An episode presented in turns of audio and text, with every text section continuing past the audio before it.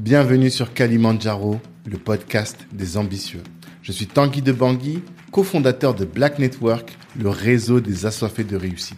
Le but de ce podcast est de vous inspirer en vous montrant des personnes ordinaires qui se donnent les moyens de réaliser des choses extraordinaires. Tous les vendredis, on dissèque le parcours d'un ou d'une invitée pour découvrir les stratégies qu'il ou elle utilise pour atteindre ses objectifs. Prenez place, c'est parti. Ce podcast est soutenu par le cabinet de gestion de patrimoine Banou Conseil.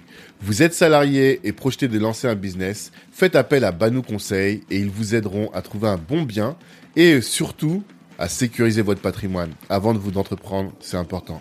Si vous êtes déjà entrepreneur et que vous avez du mal à acquérir un appartement que les banques vous rejettent, faites aussi appel à Banou.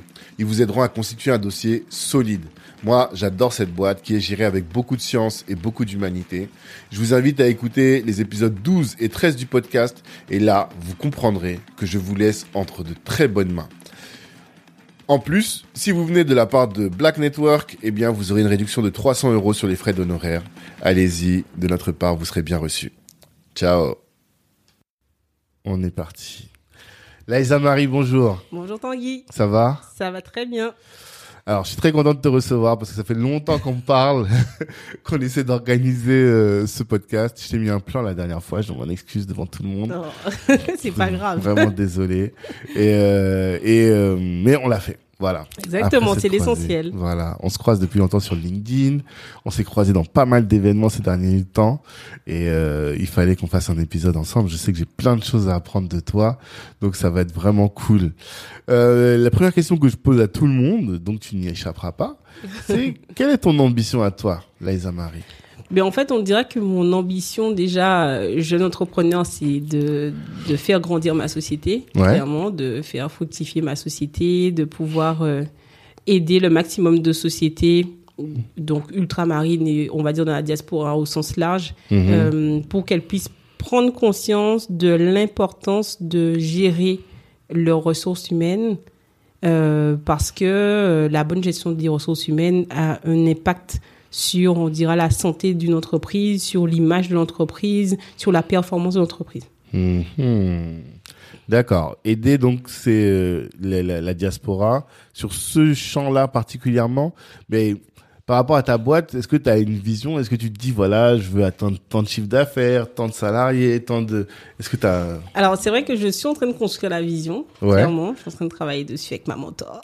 Ah, c'est qui ta Euh, mentor? C'est Joséphine Gary qui Ah. m'accompagne dans la création de ma société depuis le début. Et c'est vrai que je suis en train de rédiger cette fameuse Bible, voilà, pour savoir on a, du coup où je vais. Mhm. Euh, clairement, même si je me suis lancée dans l'entrepreneuriat, c'était pas quelque chose euh, que j'avais prévu dans mon plan. Donc, du Mhm. coup, ma- mon ambition première, c'était de finir en DRH, clairement. D'accord. Et avant encore, mon, mon ambition était de devenir DAF quand j'ai commencé dans la finance. Ouais. Donc c'est vrai que euh, l'entrepreneuriat jusqu'à euh, novembre 2020 où j'ai créé ma société à décembre 2021, Mhm. euh, j'avais cette Enfin, c'est pas cette peur, mais en tout cas, ce positionnement un peu euh, ambigu. Est-ce que je me lance à temps plein? Est-ce que du coup, je retourne au salariat, etc. Donc, c'est vrai que pendant cette période-là, c'était un peu flou. Mhm. Et maintenant, on va dire en 2022, Mhm. euh, les choses commencent à être un peu plus claires euh, Mhm. pour moi. Et donc, c'est pour ça que je travaille maintenant Mhm. sur, euh, du coup, la, la, La vision, vision. De, de ma société parce que je pense que j'avais besoin moi-même de comprendre où je veux aller avant, du coup, de construire une vraie vision pour Light Marie Consulting. Ok, d'accord. Euh, Joséphine Garrick, qu'on va recevoir sur le podcast. Si un jour elle a le temps, j'y envoie. Je sais qu'elle va écouter, donc euh, j'y envoie un message là pour lui dire euh, trouvons le trouvons le temps pour le faire. Euh, euh, effectivement, donc toi, tu as commencé là il y a un petit moment. Ça fait donc en novembre que tu lances la société officiellement. J'ai lancé ma société officiellement en novembre 2020. J'ai commencé à faire mes premiers coachings sur Forest Hmm. en décembre 2020. Ok. Oui, c'est ça, c'est bien Mhm. ça. Et euh, je suis, on va dire, à temps plein sur ma société depuis que j'ai quitté mon statut salarié à fin août. Hmm. Donc après mes vacances, fin fin septembre 2021. D'accord, ok. C'est tout récent alors. C'est tout récent. Bah, on va, on va savoir tout ça. Je pense ensemble, on va parler de pas mal de sujets intéressants. Comme je te le disais euh, juste avant, moi j'ai envie de parler de RH parce que bah, là en plus tu l'as beaucoup dit, tu as expliqué que ça permet à une boîte, en tout cas avoir une bonne stratégie, d'être performante. J'aimerais bien savoir comment, en quoi et comment est-ce que on peut maîtriser ce sujet-là dans nos boîtes. Autre sujet aussi qui m'intéresse, bah forcément c'est LinkedIn. T'es une top influenceuse LinkedIn. Je sais pas, t'as combien de followers aujourd'hui sur LinkedIn? Aujourd'hui, plus de 10 700. 10 000, tu vois. Et je pense que les gens ne mesurent pas. Moi, j'en parle tout le temps ici euh, de l'importance de LinkedIn aujourd'hui où euh, Facebook est saturé, Instagram est saturé. Il y a que des réseaux comme euh, un peu nouveaux comme LinkedIn ou TikTok, TikTok. voilà, TikTok sur euh, pour d'autres qui peuvent euh, permettre d'avoir une croissance qu'on retrouve pas sur d'autres plateformes. Et donc, euh, bah, avec toi, on va apprendre comment on fait, comment toi t'as fait. Euh, ça va être très très riche. En plus sur l'aspect RH, donc toi t'es vraiment pertinente pour ça. on va apprendre plein de choses, j'en suis sûr. Et euh, ça va être cool. Mais avant de rentrer pleinement dans cet épisode, est-ce que tu peux te présenter pour les gens qui te connaissent pas? Oui, donc Laïsa Marie, 35 ans. Euh, je suis arrivée en région parisienne à 17 ans et demi. Mhm. Euh, Après le bac. après le bac, exactement. Bac STT, euh, euh, du coup, compta, Ouais, euh, tu compta viens gestion. D'où? Guadeloupe, Martinique? Guadeloupe, ouais. Ouais, je sais que c'était Guadeloupe. Je venais de l'entendre dire. Guadeloupe. Mm. Et, euh, et puis après, je, je suis arrivée en région parisienne et j'ai préparé pendant deux ans un DUT, Mhm. euh, GEA, donc gestion entreprise et administration à Sceaux, à l'UT Mhm. de Sceaux. Euh, et puis après, je suis partie dans dans une prépa pour pour pour préparer le le DECF de l'époque qui s'appelle le DCG, le diplôme de compta gestion. Mhm. Et on va dire que j'ai eu pas mal de difficultés à, à- on va dire, à valider les UV. Ouais. J'avais beaucoup de difficultés. C'était, le niveau était dur. Mhm. Euh, et je me suis rendu compte en deuxième année de prépa que j'étais beaucoup plus attirée par le droit du travail, le D'accord. droit social. En fait, c'était un peu la révélation pour moi parce qu'en fait, on commençait à parler en France à ce moment-là de tout ce qui était droit de la déconnexion, tout ce qui était Mmh. bien-être au travail, qualité de vie au travail. Et, euh, et on va dire que depuis petite, euh, j'étais déléguée de classe, etc. Et j'avais cette capacité à toujours défendre. Alors, les personnes qui étaient défendables, bien sûr, mais, Mhm. mais ma, ma mère, du coup, elle disait, mais tu veux toujours défendre tes camarades. Mhm. Après, euh, les profs disaient euh, que j'étais réputée pour euh, pas parler beaucoup, mais euh, avec les yeux, je tuais, je crois. J'ai une flingueuse des yeux. Je vois très bien le profil que ça peut être. Euh, et en fait, euh, les, les profs disaient, Laïsa, euh, elle parle pas, mais quand elle parle, euh, voilà, euh, scorpion, quoi. Donc, euh, elle pique, quoi. Donc, c'était, j'avais déjà ce caractère depuis euh, petite. Hein. Je tenais tête euh, à mes oncles, ils ont pris cher. J'ai tenu tête aussi à mon père. Enfin, voilà, j'ai toujours eu, en fait, euh, la langue bien pendue. Mais pas, c'était pas de l'insolence. Mhm. Parce que je tiens à préciser, ce n'est pas de l'insolence, mais c'est juste que euh, si on disait quelque chose qui n'était pas juste, Mhm. mais en fait, je, je répondais. Je répliquais. Alors, eux, en Guadeloupe, ils disent, tu répliques, mais c'était que j'aimais euh, rétablir la vérité. Ok. T'es contre l'injustice. ouais, exactement. Donc, c'est ça. Et donc, euh, donc au final, donc, j'ai, été, pendant deux ans prépa, je découvre le, le droit euh, social, le droit du travail, et je me dis, mais en fait, on, on nous apprend la performance financière, parce que Mhm. j'ai commencé en finance. Ouais. Donc on dit une société, voilà, on apprend le bilan, le compte de résultats, les bits, etc., machin, tout ça. Ok, très bien, le compte de résultats. Je me dis ok, très bien. Mhm. Et puis derrière, la prof, elle commence à parler de l'humain dans l'entreprise et elle explique que des hommes qui sont pas euh, bien dans l'entreprise, ça peut créer des soucis et donc on- une entreprise peut perdre de l'argent si elle recrute mal, si elle, les personnes, les talents sont pas au bon endroit, Hmm. si les personnes qui travaillent dans l'entreprise sont se sentent pas bien. Mhm. Donc là, je me dis, donc on parle d'une autre performance, donc la performance humaine clairement Mhm. et donc la performance RH. Et donc, je me suis beaucoup plus intéressée au sujet de la performance RH que de la performance du coup financière. D'accord. Donc, je me suis dit qu'on est en France, il faut avoir une cohérence dans son parcours parce que voilà, il y a des cases ici. Et donc, je me suis dit, bon, comment tu fais après avoir fait deux ans de prépa euh, qui te donne l'obtention de rien, aucun diplôme, Mhm. pour te réorienter. Donc, j'ai commencé à chercher et je me suis aperçue qu'il y avait une, une licence euh, professionnelle RH avec une option paye. Je me suis dit génial. Mhm. Parce que la paye, les prérequis de la formation, c'était si on avait fait de la compta avant. Donc je me suis dit Donc, c'est génial. déjà les bases pour faire de la paye. Et Exactement. après, il manquait tout ce qu'il fallait, tout ce qui était RH. Exactement. Mm. Donc je me suis inscrite à plusieurs licences. J'ai été prise euh, notamment du coup à Nanterre. Donc j'ai Mhm. accepté d'aller à, à Nanterre. Et, euh, et, et donc j'ai préparé cette licence pendant un an en faisant un stage à la RATP à Gare de Lyon. Mhm. Et, euh, et puis après, euh, normalement j'étais censée m'arrêter parce que c'était une licence professionnelle. Mhm. Et je me dis, bon, T'as arrêté pour bosser direct oui, parce que c'est une licence pro. Normalement, bac plus 3, on s'arrête de bosser. Mais je me suis dit, j'ai envie d'aller au bout des choses. J'ai- toujours, en fait, je suis toujours quelqu'un qui, qui aime aller au bout des choses, mais c'est surtout voir mes limites. Mhm. Et donc, je me suis dit, bon, j'ai fait la licence. Après, partout, on voit sur le monde du travail que si on veut obtenir des bons postes, Il faut au moins un il faut master. au moins un master. Bah donc, oui, je me suis ça. dit, bon, je vais du coup m'inscrire dans pas mal d'écoles de master. J'ai été refusée dans les meilleures écoles RH. Ok. Et je me suis dit, bah, à l'époque, c'était l'IGS UbDRH. Donc, je n'ai pas été acceptée. Donc, j'ai été acceptée à Paul Paris Alternance. Mhm. Euh, Bon, c'est une école qui est plus réputée dans la com et dans le marketing. Mhm. Mais bon, je me suis dit, euh, enfin, moi, comme je dis aux jeunes, hein, on paye son diplôme. hein. donc, euh, c'est c'est l'école. L'école, oui, c'est bien de faire les SEC ou les HEC, tout ça. Ouais. Mais au final, si derrière, euh, on n'a pas, euh, pour moi, l'intelligence derrière, on peut avoir le nom de l'école, mais si on ne percute pas, Mhm. pour moi, ça fait pas tout. Ouais. Donc je me suis dit, je fais Paul Paris Alternance, j'obtiens mon master. Et bizarrement, j'ai eu des meilleures notes sur la partie. Donc mon master s'appelle Master Gestion Financière Administration DRH. Mhm. Et j'ai eu de meilleures notes en finance. Bah, Quand pas RH. bizarrement, parce que c'était ton. Oui, mais c'est parce qu'en fait, j'avais, oh, il y avait ce côté dans ma tête que j'avais subi un échec, le fait d'avoir fait deux ans sans avoir de, de diplôme à la fin, Mhm. parce que c'était une prépa. Mhm. Mais au final, c'était pas un échec parce que ce que j'avais appris Mhm. pendant ces deux ans de prépa m'a servi Mhm. après. Mais sur le coup, on le voit pas comme ça. Ouais. Nous, on se dit, euh, quand on n'a jamais eu connu d'échec scolaire dans toute sa vie, Mhm. euh, quand on connaît son, enfin, son premier échec, façon de parler, nous, on voit direct que c'est un échec, on se dit... euh, Je vois pas que t'as appris des choses. Exactement. Donc, au final, euh, j'obtiens mon, mon master Mhm. et on va dire à peine que j'avais terminé mon master, j'ai postulé, j'ai été prise dans une société de conseil en performance des opérations à Gennevilliers qui s'appelle Alma Consulting Group à l'époque. Je suis restée cinq ans et demi.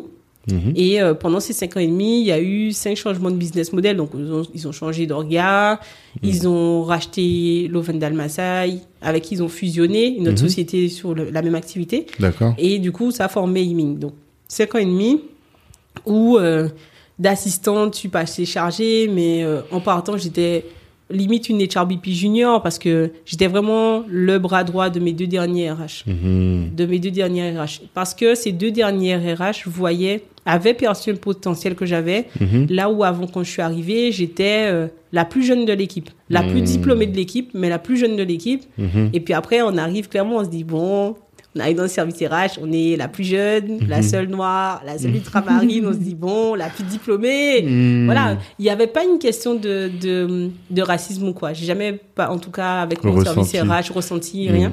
Mais on se dit, la, la progression pour moi était difficile parce Mhm. que euh, la DRH de l'époque, en tout cas, c'était euh, le message qui m'avait été donné, c'est que tu peux pas euh, passer des étapes avant que les autres de l'équipe euh, évoluent. Du coup, je me suis dit, Ah. ça va jamais arriver parce Bah que oui, si les gens ils veulent pas. Mais moi, c'est ce qui m'a frustré en entreprise. Hein.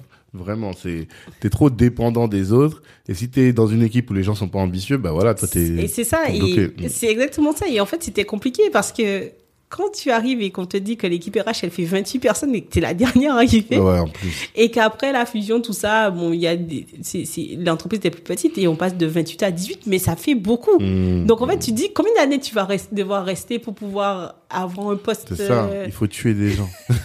on va pas- tuer des gens non, mais on va pas tuer les gens. professionnellement, mais c'est ça Mais- en fait, mais tu vois. Et du coup, ça devient hyper compliqué. Tu n'arrives pas à te projeter parce que tu te dis c'est, c'est compliqué. Mhm. Et puis après, euh, j'ai fait 5 ans et demi et euh, en Alors attends, parce que avant d'aller sur l'autre aventure, Oui. tu dis que on a vu ton potentiel.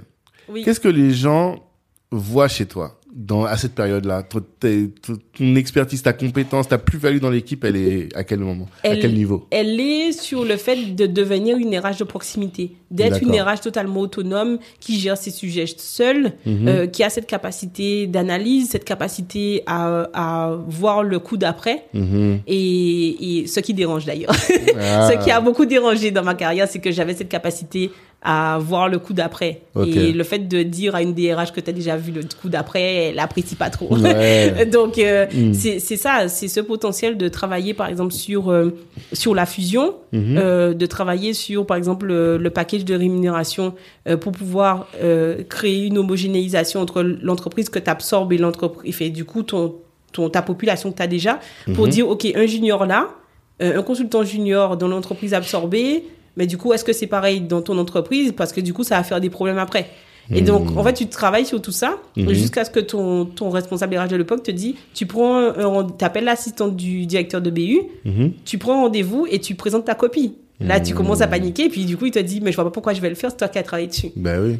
Donc, donc Parce qu'en fait, tu avais de l'autonomie, tu arrivais Oui. à prendre les sujets toute seule, Oui. à, à bien gérer le sujet dans sa globalité, quoi. Exactement. Donc, c'est comme ça. Après, j'avais une cinquantaine de postes de recrutement Mhm. à gérer euh, quand, quand je suis partie avec ma dernière responsable RH, pareil. Et en gros, même si c'est elle qui allait au comité de pilotage, Mhm. en fait, je lui faisais un récap en disant, voilà, mon, mon, mon avancement sur les différents postes, Mhm. euh, en disant, voilà, et s'il y avait des difficultés pour pouvoir, euh, on va dire, faire en sorte de d'aller justement sur LinkedIn à cette époque-là, de, de Déjà créer- C'était en quelle année C'était en 2017. Ok. 2017 2016-2017, parce que j'ai été chez LinkedIn deux fois pour, euh, pour faire des formations, pour gérer le Mmh. compte LinkedIn recruteur. Ok. Donc en fait, Donc très tôt, tu as senti la pertinence de LinkedIn, quoi. Oui, parce que au niveau RH, il y avait, il y avait, ça devenait incontournable déjà à partir de 2016-2017 pour pouvoir euh, approcher des nouveaux candidats, pour pouvoir avoir Mhm. d'autres cibles. Ça commençait déjà. D'accord. Mais il fallait connaître l'outil parce que LinkedIn c'est très puissant, mais il faut savoir comment l'utiliser. Euh, il faut savoir quand l'utiliser. Et Il faut savoir quel jour poster. Il faut Mhm. savoir comment. Enfin, il y a plein de choses. On en reparlera après. Ouais, Mais- c'est vrai que- mais c'est- mais vrai que il, il faut pas être LinkedIn comme ça sans stratégie et on va en parler. Donc ça avait commencé depuis 2000 fin 2016.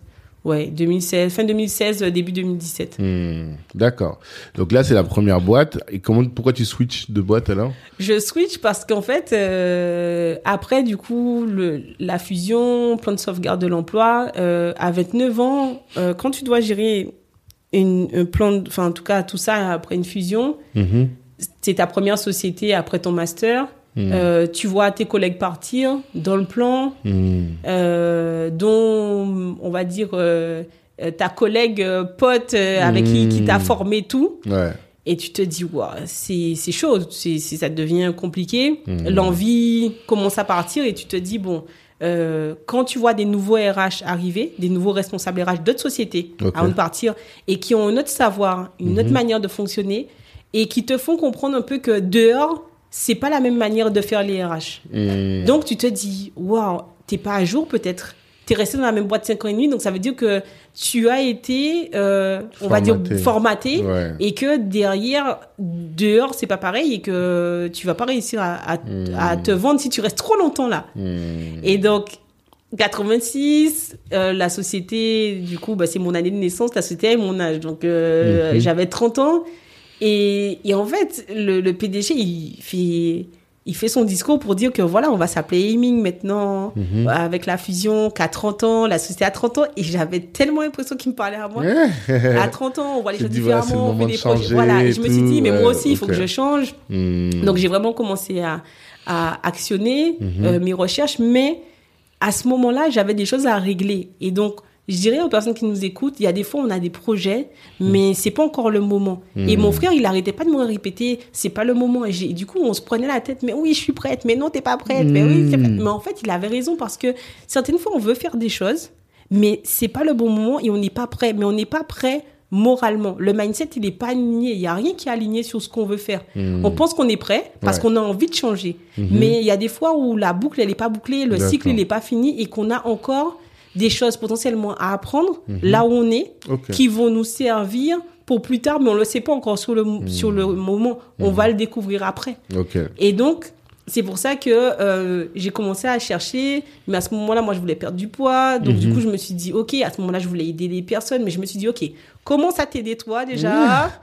Et après, c'est un bon début. Après, tu vas aider les autres, tu vas faire ce que tu as à faire. Donc, j'avais tout ça, ce poids où je me disais qu'il faut que je me, qui servait de boulet, donc il fallait que je m'en débarrasse. Mhm. En même temps, ça, pour moi, ça avait un impact, même si pas pour les autres, mais en tout cas sur ma posture, Mhm. sur euh, peut-être euh, ma confiance en, en moi. Mhm. C'était très particulier et surtout Mhm. quand tu veux grimper, quand tu es chargé RH et tu te dis, bon, demain sur le marché, est-ce que je serai chargé RH confirmé au senior ou est-ce que je vais être responsable RH junior? Et après, tu te dis, on est en France, dans quelle société? Après, tu commences à te faire plein de films par rapport à ce que tu entends. Est-ce que du coup, on va t'accepter comme t'es? Est-ce que du coup, tu devras plaquer tes cheveux Est-ce que du coup... En fait, il y a plein de trucs où tu sais pas. Ouais. Tu es un peu perdu, tu te dis, est-ce que tu vas réussir à atteindre le step d'après Mhm. un poste à responsabilité comme ça? Mhm. donc, je dis, allez, on va voir. Donc, je réussis à, à, à décrocher une opportunité. Opportunité où l'associé m'avait déjà dit non, quelques mois plus tôt, pour un poste de responsable RH. Mhm. Parce que j'ai Dans pas. la même boîte. En fait, non, j'ai quitté, j'ai quitté la société, la société de conseil, euh, du coup, après la fusion. Donc, Mhm. en quatre, enfin, du coup, en 2017, j'ai posé ma démission début, en janvier. En mars 2017, euh, ben, je quittais. Mhm. Et en avril, je commençais dans une autre société en actuariat, banque finance, de conseil toujours, Mhm. où je suis restée quatre mois euh, parce que le projet qu'on m'avait présenté, mais en fait, au final, je me suis aperçue que je faisais de l'administration du personnel, Mhm. euh, beaucoup de changements de statut. Du coup, ça reste dans l'administration du personnel. Mhm. Et voilà, entrée, sortie et euh, recrutement. Chasse, euh, approche directe et tout. Et je me suis dit, oh, j'avais l'impression que les cinq ans et demi que j'avais fait auparavant, je régressais hein, au bout d'un Mmh. mois. Donc, au bout d'un mois, j'ai remis mon CV en ligne Mhm. et j'ai été approchée pour un poste euh, qui, euh, quand on m'approchait, n'avait pas d'intitulé, donc je l'ai Ouais. fait moi-même.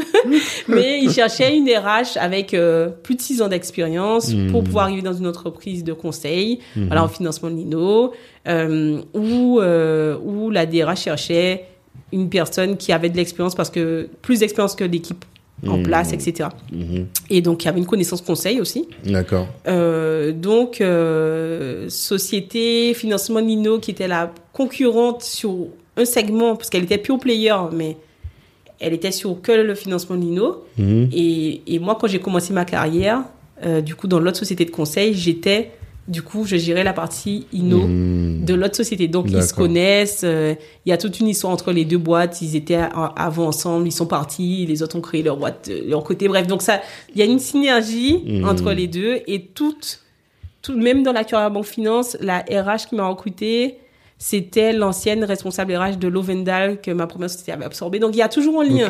Tout ça pour dire qu'il faut faire très attention parce que le monde du travail est très petit. Le secteur du conseil à l'entreprise est très petit. Ah, ça, c'est sûr. Et on sûr. peut se rencontrer. Donc c'est comme ça que j'arrive à la dernière société dans laquelle évolué en passant de HRBP Mhm. euh, à senior euh, HR business partner de 2017 à euh, à août 2021. D'accord. Ok. Donc ça, c'est ton background professionnel. Oui, Ok. Et euh, à côté de ça, donc, tu développes du coaching. En tout cas, assez récemment, finalement. C'est quand tu étais à Jeunesse Outre-mer, hein exactement. Donc en 2017, donc toujours dans ma quête de de, de qu'est-ce que je veux faire, etc. Mhm. J'avais déjà le projet en fin 2016 d'accompagner, mais je me suis dit bon, c'est pas encore le moment. Mhm. Et j'ai fait passer les entretiens à des ultramarines pour des postes de comptable. Ouais. Et, euh, et en fait, les entretiens se transformaient clairement en coaching. Mhm. Et je me suis dit, Mais alors, excuse-moi, Oui. je t'interromps. Qu'est-ce qui euh, t'amenait, qu'est-ce qui t'a fait tiquer pour te dire, ah là, il faut que je coach? Quels étaient les manquements que tu t'imaginais, que tu visualisais? Mais en fait, quand tu as en face de toi des jeunes filles qui n'ont pas la posture, Mhm. euh, qui n'ont pas le discours, Mhm. en entretien, des, elles disent des choses qui doivent pas se dire. Ah une ouais. RH, par exemple, il y en a une qui me dit oui, je travaillais au noir pour euh, mon oncle pour faire sa compta.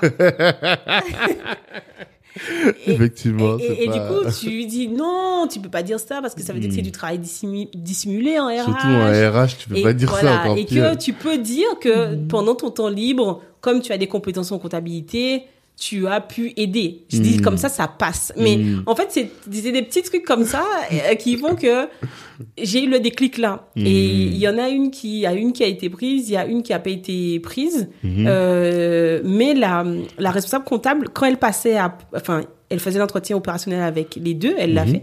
Elle me dit, elles sont géniales. Et j'ai dit, mais ça fait une heure que je les coach. Donc elle s'est mise à rigoler. Et, et après, il y en a une d'entre elles, euh, euh, j'étais partie pour un décès. Et quand je suis revenue en Guadeloupe, et quand je suis revenue, je reçois un mail de celle qui a pas été prise qui me dit Bonjour Madame Marie, euh, Mhm. euh, je voulais vous remercier parce que grâce à, à vos conseils, j'ai décroché une opportunité. Et Mhm. le déclic a été là. Le déclic, clairement, a été là en me disant que j'ai quelque chose à faire pour la communauté. Mhm. Parce que quand j'ai quitté à 17 ans et demi la Guadeloupe, mes parents n'ont pas fait d'études supérieures. Euh, mon père était moniteur d'auto-école, ma mère travaillait à la mairie. Donc, ça veut dire que tu te dis, ben, en fait, mes parents euh, m'ont toujours fait confiance dans les choix, Mhm. euh, du coup, que j'ai, que j'ai pu faire dans, dans, ma, dans ma carrière. hein. Mhm. Euh, et je me suis dit, mais comment aider les autres quand ben, moi, j'ai, j'ai pas eu cette chance, en fait. Mhm. Je suis partie à 17 ans et demi, j'ai pas de réseau, j'arrive à Paris. Mhm. Euh, pour trouver les stages, c'est les pages jaunes. Il n'y a pas de smartphone. euh, Ouais, du coup, on ça. se perd dans l'opéra. Il n'y a personne Mm. pour aider. Donc, je me suis dit, j'ai. J'ai envie d'aider en fait que les, les jeunes parce que moi. Ouais. j'ai eu personne Parce mais que toi, t'as pas eu, tu veux le, le- le partager. Quoi. exactement D'accord. et je me suis dit je vais faire ça et, euh, et c'est le déclic a été là et donc c'est comme ça que j'ai commencé à me renseigner sur est-ce qu'il y a des associations des des je sais pas moi des euh, des structures qui Mhm. aident les personnes de la communauté? Parce que moi quand je suis partie j'étais dans aucune association je connaissais pas du tout pas du tout pardon l'écosystème ultramarin Mhm. donc je me suis dit euh, bon il faut que je me renseigne Mhm. donc, et c'est de là, grâce à LinkedIn, en 2017, que euh, Laurine Bozin, du coup, de Jeunesse Commerce, du coup, comme j'étais déjà active sur LinkedIn, m'a dit, Mhm. bon, mais je vois que vous êtes RH, euh, je vois que vous avez de l'expérience et tout, que vous êtes ultramarine. Mhm. Donc, euh, est-ce que vous souhaitez, euh, du Mhm. coup, être coach au sein de. Donc, c'est comme ça que j'ai découvert par la même occasion, du coup, le Jeunesse Outre-mer. Que j'ai découvert effectivement l'écosystème ultramarin et l'écosystème associatif ultramarin. Hmm. Mais qu'est-ce que tu faisais sur LinkedIn en 2017 Parce que moi, je crois que j'y étais à cette époque-là, mais j'étais nul. Je faisais des trucs avec trois likes, j'étais déprimé, quoi. J'ai pas, j'avais pas percé encore le secret de LinkedIn. tu faisais quoi? En 2017, j'étais, je recrutais beaucoup. Donc, j'étais sur LinkedIn vraiment un outil vraiment pour, voilà, un outil professionnel. Mhm. Et puis après, euh, sur Facebook, sur Facebook, faut savoir que j'y vais, mais pour prendre du contenu que des fois que je reposte sur LinkedIn. Ok. Donc, euh, il y avait euh, euh, une page qui euh, partageait tous les jours la pensée du jour et ou la pensée du soir. Hmm. Et donc, je prenais cette image et c'était avec le jour, le, le jour en question. Et je repartageais Et sur tu le fais encore, ça? Je le refais encore. Hmm. Et donc, du coup, voilà, je le refais encore aujourd'hui. Et je le faisais déjà à l'époque. d'accord.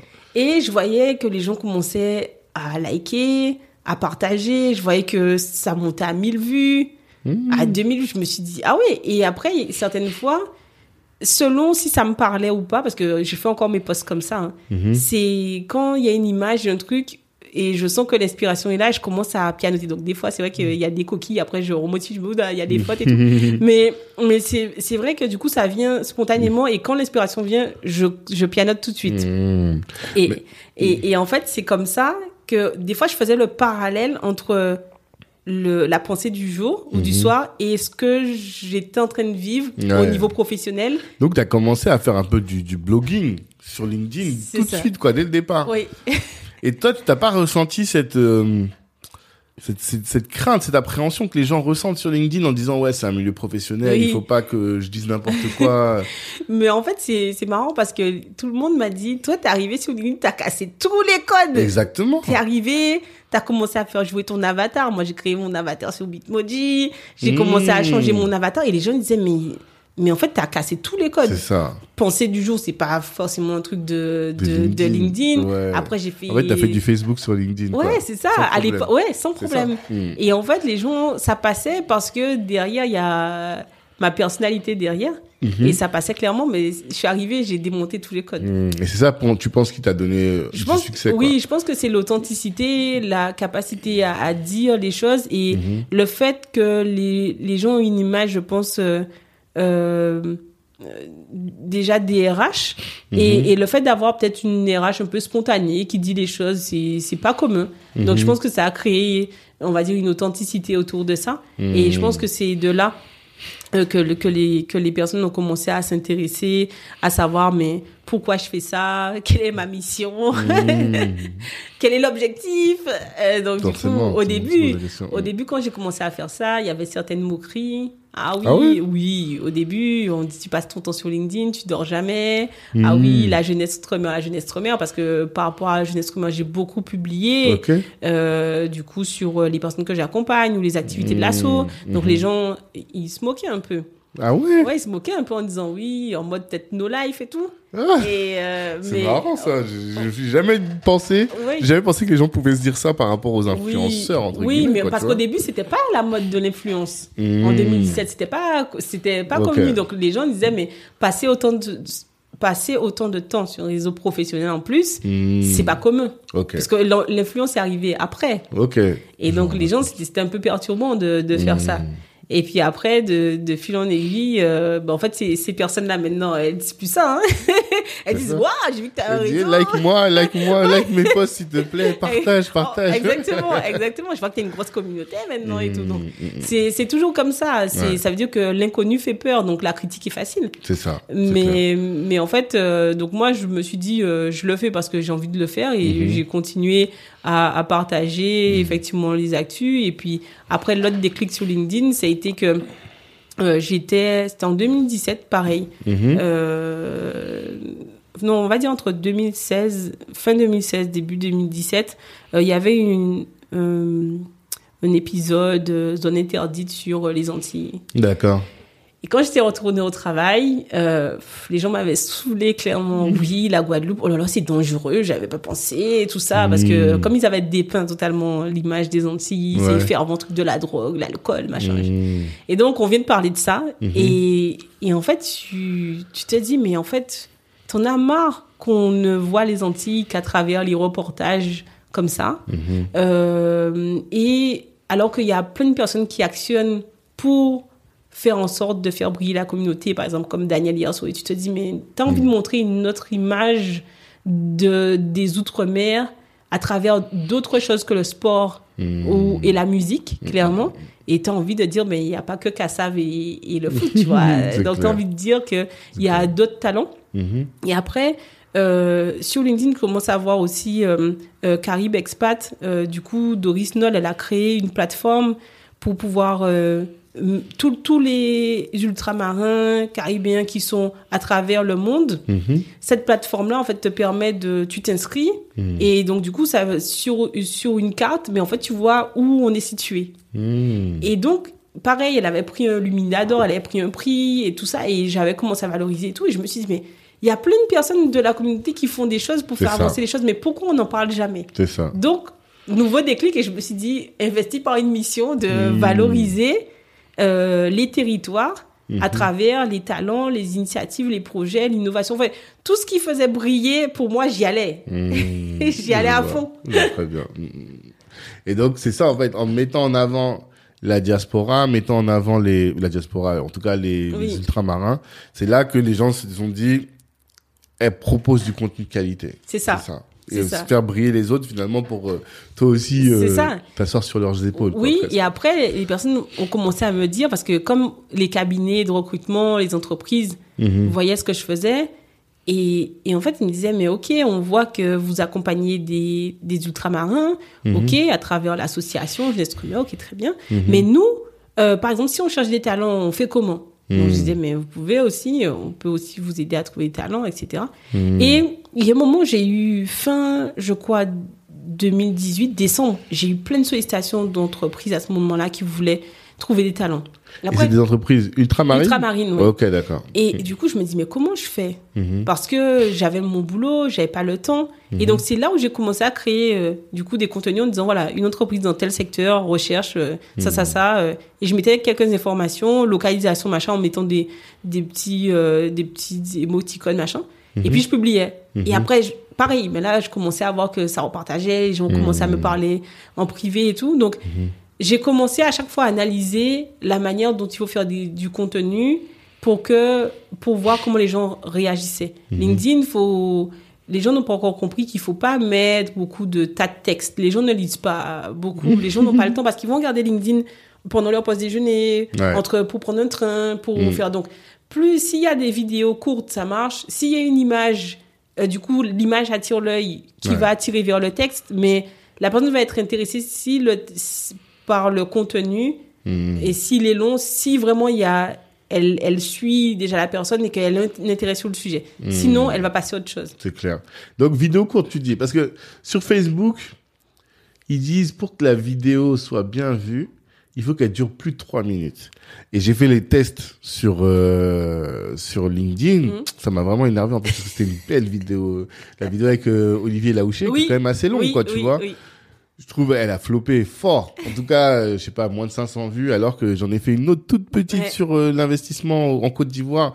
Et là, ça a explosé, Oui, tu vois. parce que Mm. LinkedIn, et en tout cas pour ma part, il faut pas mettre du contenu trop long. Mm. Les gens, ils regardent, mais vraiment, comme du coup, c'est beaucoup de professionnels, ils regardent entre deux réunions, Mm. ils vont tomber sur le post, ils vont dire, mais je regarde. Mm. Et après, s'ils veulent aller creuser, ils vont dire, ah, mais je vais repasser après. Ouais. Mais, mais clairement, il faut, pour moi, LinkedIn, c'est ah, ok, on clique, on voit, et après, si quelqu'un te dit oui, euh, euh, ah, j'ai vu un truc passer, attends, oui, je sais qui a partagé, je vais te le dire, parce que c'était tellement court que la personne, elle sait qui a posté, Ouais. quand c'était. S'il y a trop Mmh. d'infos, la personne, tu l'as perdue. Ouais, c'est réel, t'as raison.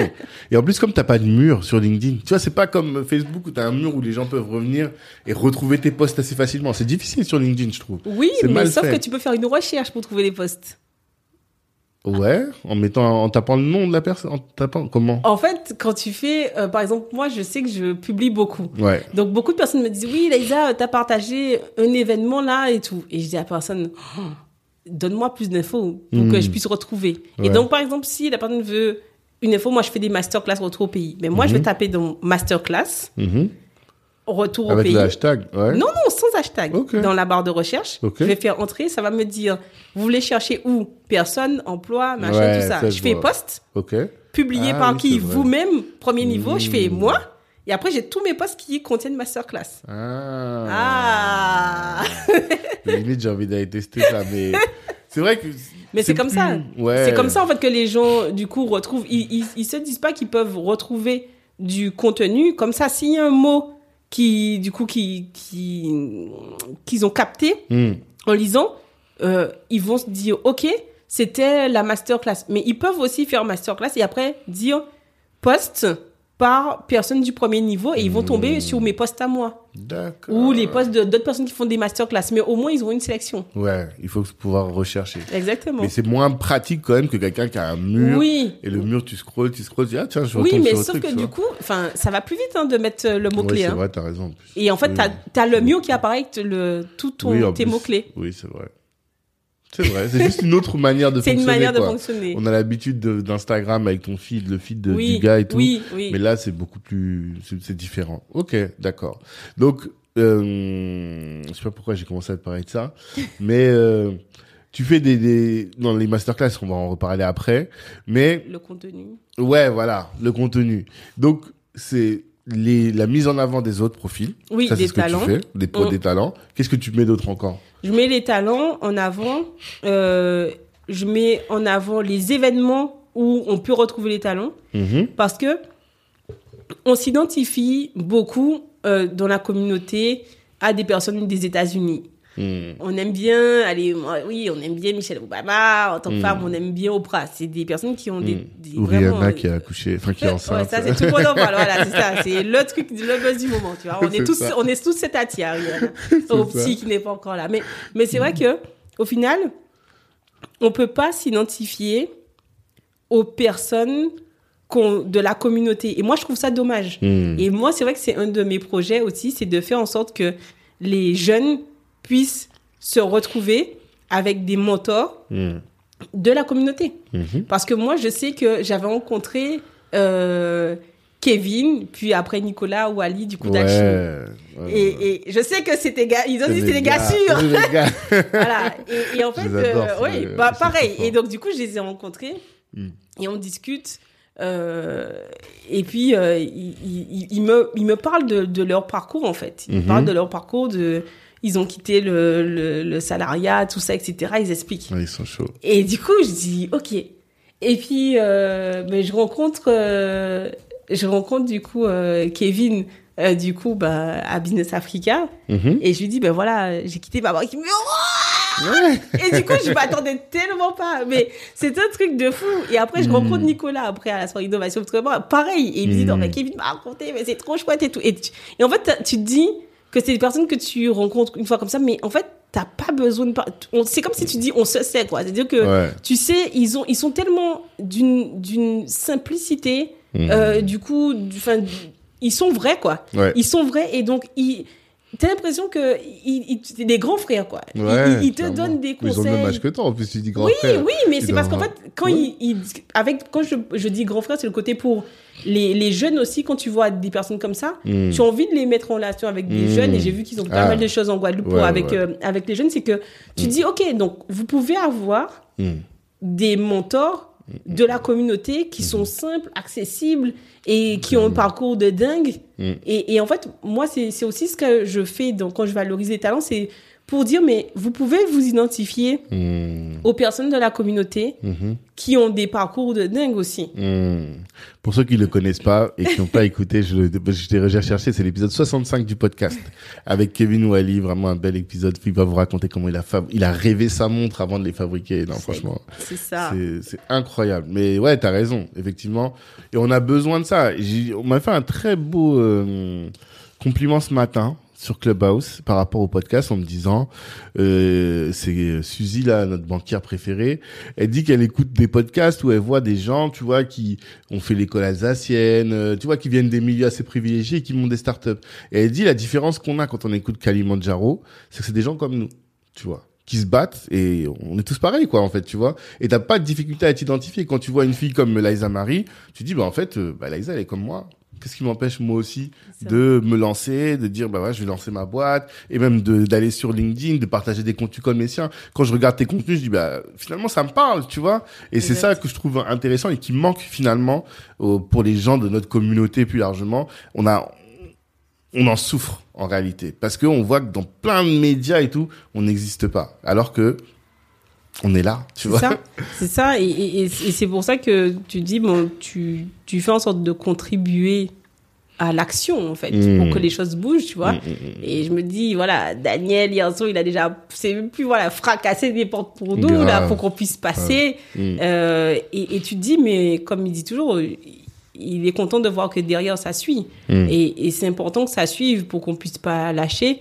euh, et pour qu'on puisse être là pour dire que on a des choses à apporter qu'on est sérieux, euh, à bas les clichés, Mhm. et, et en fait qu'on peut faire des, des choses euh, aussi bien que d'autres en fait. Mm. Et je pense que c'est vraiment ce message-là du coup sur, sur LinkedIn que j'ai envie de faire passer. Mhm.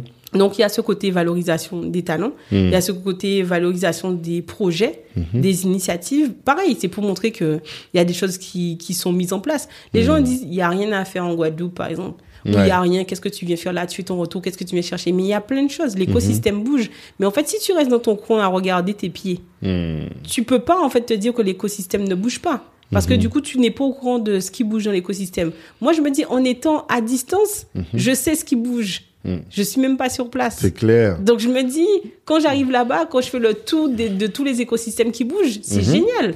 C'est génial. Donc en fait, pour moi, on peut pas. J'aime dire que il faut euh, être acteur et actrice et pas être là à attendre. Oui, moi, la Guadeloupe ne fait rien pour moi, euh, un tel ne fait rien pour moi. Euh, Mhm. On est toujours dans ce truc à dire que toujours que quelqu'un fait pour. Mais, mais en fait, est-ce qu'on peut faire pour soi-même? Est-ce qu'on peut. On, on peut aussi faire pour les autres, faire pour soi-même, faire pour la communauté? Et je trouve que on est trop dans un système quelquefois attentiste à se plaindre alors qu'on pourrait prendre cette énergie-là pour pouvoir faire des choses. Exactement. Je suis tout à fait d'accord. Je note mes questions pour pas les oublier en même temps.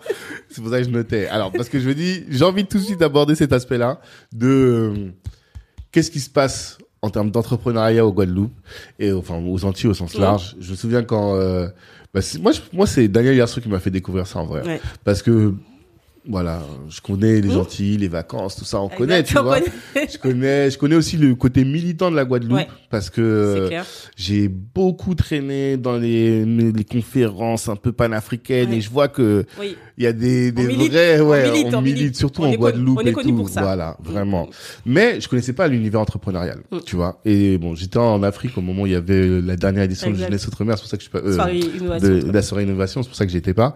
Mais je, je vois que il se passe grave des choses, Oui. tu vois. Donc j'aimerais bien en parler. Mais avant ça, coaching et euh, en fait pour les gens qui nous écoutent et qui sont encore salariés, quels conseils tu peux donner? Qu'est-ce que tu peux dire aux gens pour dire non mais il faudrait quand même que euh, nous les Africains et euh, Afro-descendants, on ne fasse plus ça. Est-ce qu'il y a des choses que tu vois trop dans les euh, dans nos parcours ou dans notre manière de nous présenter lors des entretiens qu'il faudrait plus qu'on fasse pour pouvoir euh, bien prétendre à des meilleurs postes et des meilleures situations?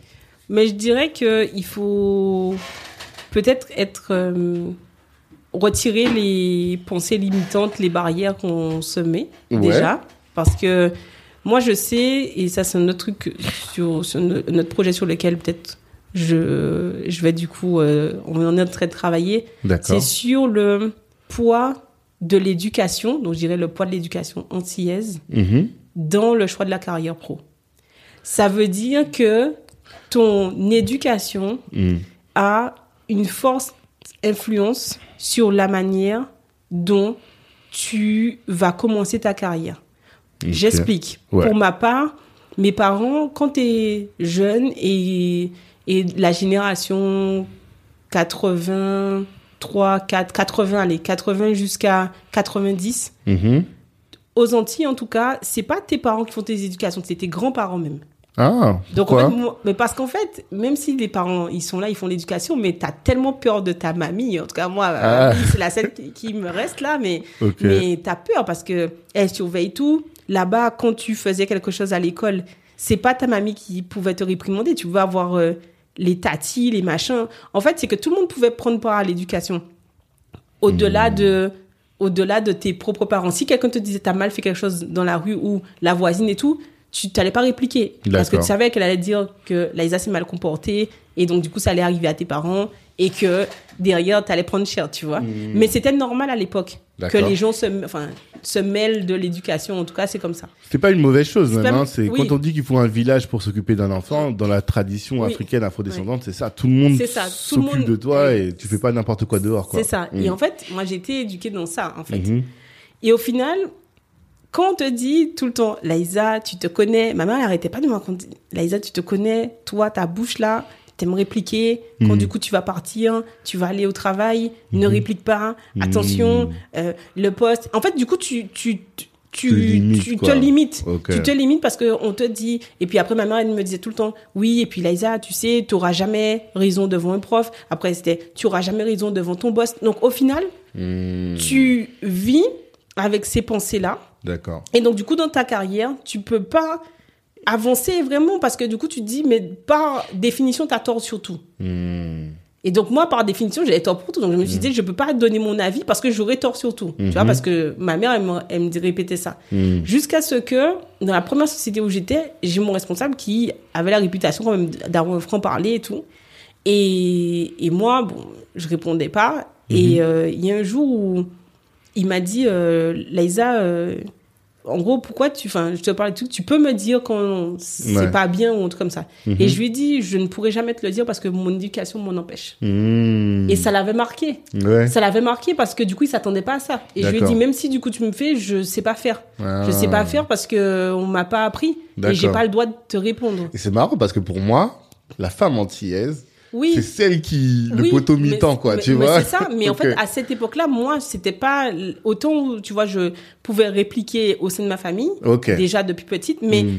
Comme ma mère quand je suis partie, elle, elle, du coup, elle a bridé le truc direct. Elle m'a dit en Hmm. mode, tu te connectes ta bouche. Ok, fais Donc, attention. fais là où tu vas, là, tu vas pas Ouais. faire comme à la maison. Exactement. Donc en fait, moi, je me suis bridée. Ok. Clairement, en me disant, mais faut que je fasse attention. Ok. Euh, je peux me retrouver. Du coup, tu connais pas trop les RH, mais tu es dans les RH. euh, Mhm. Potentiellement, tu peux avoir un avertissement. Tu peux te retrouver sans job. Tes Mhm. parents sont là-bas. Tu sais qu'ils ils, ont fait pas mal de de de- d'économies de, trucs pour toi. En fait, tu vois, il y, a- il y a tout un truc qui te passe Ouais. dans la tête où tu vas pas faire ta thug, quoi. Ouais, ouais, Tu te dis, tu vas rester calme et tout. Mhm. Et en fait, c'était ça.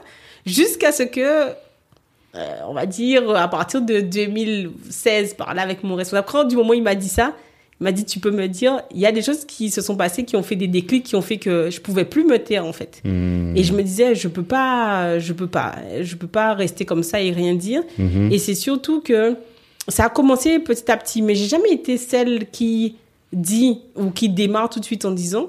Mhm. Et moi, si j'ai un conseil à donner, c'est pour, pour l'avoir vécu longtemps, à prendre du poids parce que je me taisais Mhm. ou à somatiser parce que je disais pas. Mhm. Moi, je dirais aux personnes de la communauté, quand, quand il y a quelque chose qui ne vous plaît pas, dites-le.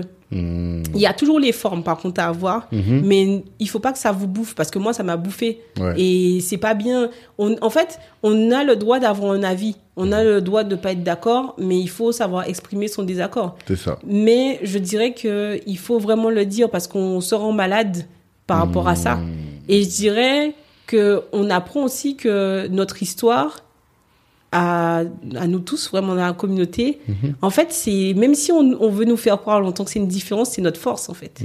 Parce que cette, capacité à quitter très jeune là où on est, là où on a vécu, qu'on change d'écosystème, on arrive dans le froid, on, tout ça, ça fait que on s'adapte, on quitte, on a nos parents qui sont loin, on peut pas aller les voir un dimanche euh, parce que c'est trop loin. Je dirais que toute toute cette force, du coup, on développe cette persévérance et tout. C'est et en fait souvent on pense que c'est un frein en disant ah oui j'arrive euh, ah euh, j'ai l'accent ah je viens du truc j'ai pas envie de dire d'où je viens même sur des CV encore de jeunes hein. ils me mettent le lycée enfin ils me mettent le truc et je reconnais que c'est aux Antilles je dis et la suite? Hmm. ah mais je savais pas s'il fallait mettre mais mais enfin il y a quoi? Mais en Ouais. fait c'est des c'est en fait c'est pour dire qu'il faut s'assumer Hmm. faut être fier de qui on est on n'a pas à rougir euh, face à euh, aux autres en fait Mhm. on est aussi compétent Et c'est intéressant. Là, en fait, ce dont tu parles, c'est l'authenticité, finalement. De garder son authenticité. Je sais pas à qui j'ai dit ça récemment, mais c'est une phrase que j'entends, j'ai beaucoup entendu ces dernières années, et c'est moi, ça a fait un déclic chez moi. Ouais, Qui dit, cette phrase dit, à force de trop euh, vouloir rentrer dans le moule, tu finis par ressembler à une tarte. c'est ça c'est ça Et il y a, y a son pendant aussi qui dit, euh, ce qu'on a appris dans Tetris, c'est qu'à force de rentrer dans le moule, tu t'effaces ouais tu vois. Et je, je comprenais pas ça avant. Et le jour où j'ai découvert ça, je me suis dit, ah ouais, non, en fait, en France, aujourd'hui, c'est ça la règle. La règle, c'est de ne pas être, euh, de ne pas s'effacer, tu vois. De euh, te distinguer, de singulariser. Et ce que tu fais, par exemple, sur LinkedIn, c'est clairement ça. Il y a un million de contenus sur LinkedIn. Tout le monde est euh, bleu, mauve, tu vois, des couleurs un peu, euh, plus pas mauve, justement, des couleurs un peu ternes. ouais Et toi, t'arrives, boum, tu vois. Quand je regarde les contenus de Forest, par exemple, t'es avec le petit arc-en-ciel et tout, Ouais. tout de suite, ça fait la différence. Ouais. Et tu fait que tu vas le remarquer. Alors que si t'es là et que tu cherches, moi, c'est comme ça que j'ai fait n'importe quoi sur LinkedIn au début. c'est parce que je, je repartageais de l'actu juridique, mais c'était fade, tu vois. Personne n'avait envie de liker. Mm. Alors que si t'arrives, boum, tu fais la différence, les gens vont te voir. Maintenant, comme tu l'as dit, euh, exprimer cette différence. Maintenant, il y a des codes. Il faut juste s'adapter et savoir comment le faire. Mais il faut toujours faire en sorte que tu t'illustres par rapport aux autres en étant toi-même, quoi. Sinon, bah, c'est ce que tu as dit, tu vas somatiser, tu vas vraiment être, euh, tu vas, tu vas être rongé finalement par ça. ça. C'est ça. C'est ça. Et, et après, il y a un- une autre chose que j'aime bien. Et chaque année, quand je publie sur LinkedIn, ça fait toujours son même effet euh, de, de vues, des 10 000 Ouais. vues. C'est l'image de, de, de, de la gousse d'ail avec un, vi- avec un vide. Mhm. Et du coup, il y a une tranche de, de mandarine à la place.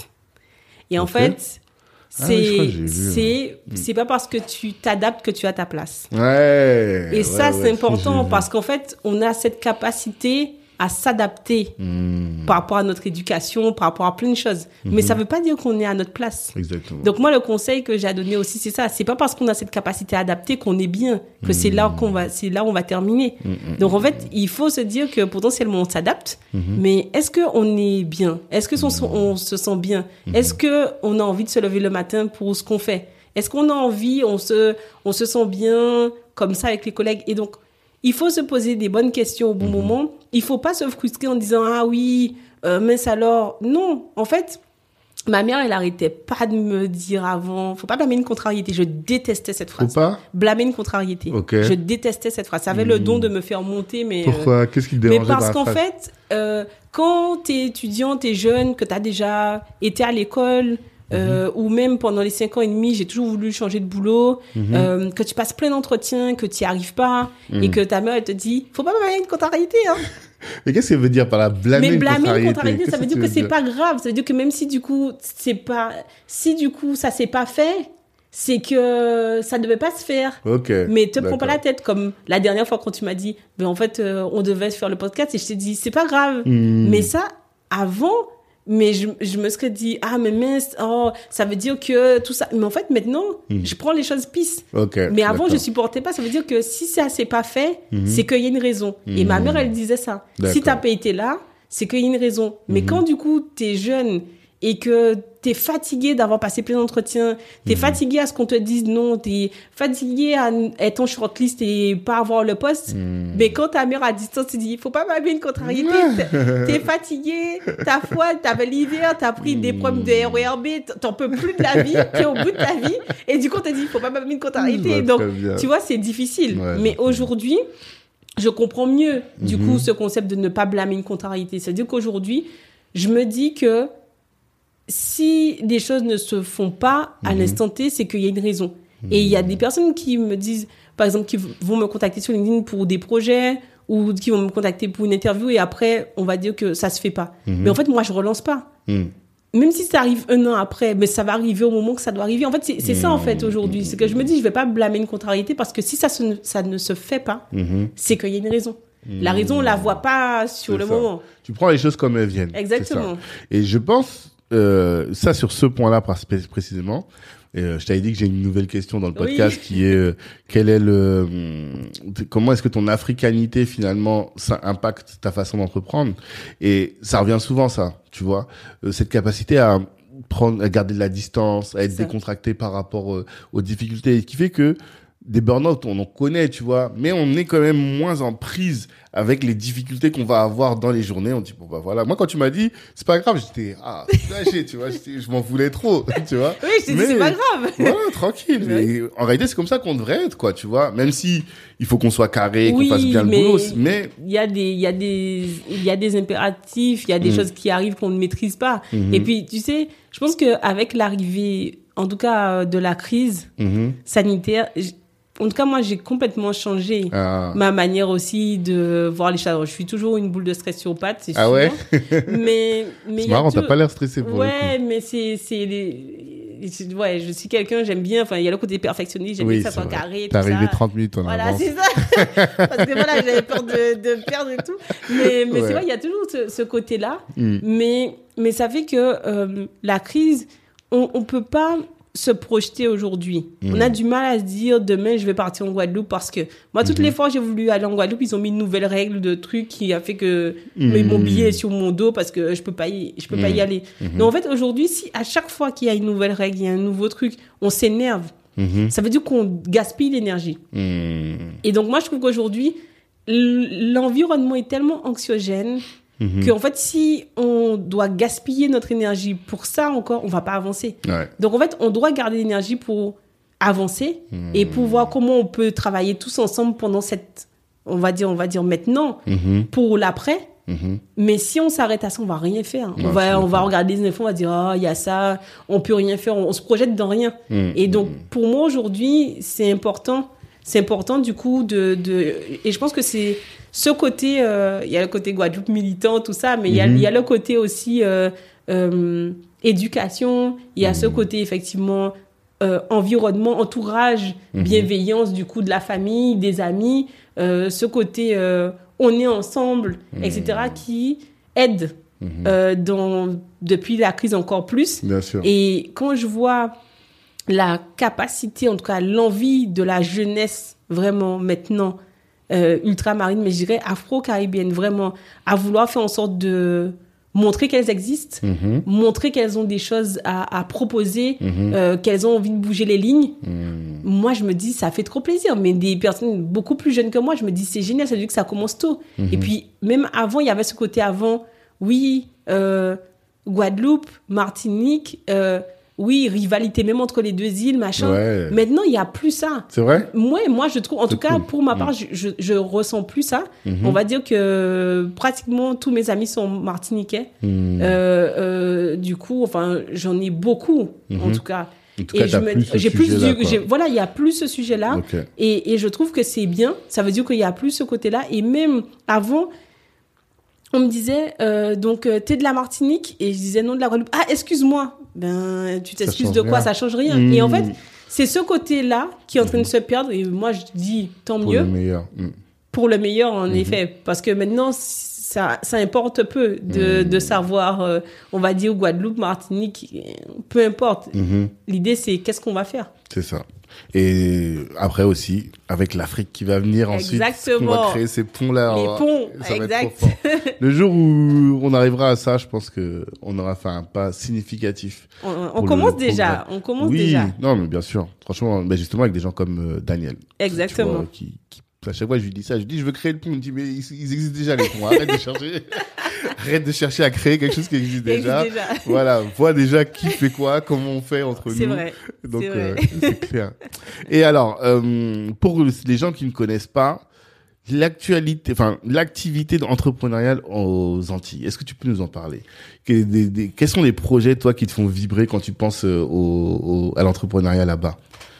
En, en tout cas ce que je trouve qui bouge beaucoup c'est l'environnement digital innovation et numérique je trouve que ça bouge beaucoup Mhm. ça bouge beaucoup et, et on le voit lors de chaque inno- soirée innovation outre-mer Ouais. on se dit waouh c'est Mhm. dans il y a, et il y a dans tant chaque de monde qui fait ça. il y a tellement exactement Mhm. et on se dit il y a ça chez nous dans la chimie dans la biologie dans Mhm. dans l'informatique dans euh, dans pas mal de de, de, de milieux d'ailleurs de de de, de métiers Mhm. et on on se douterait pas que ça existe Ouais. et je trouve que il y a ce côté euh, numérique, ce côté innovant Mhm. qui vient de plus en plus euh, du coup dans, Mhm. aux Antilles et en Afrique Ouais.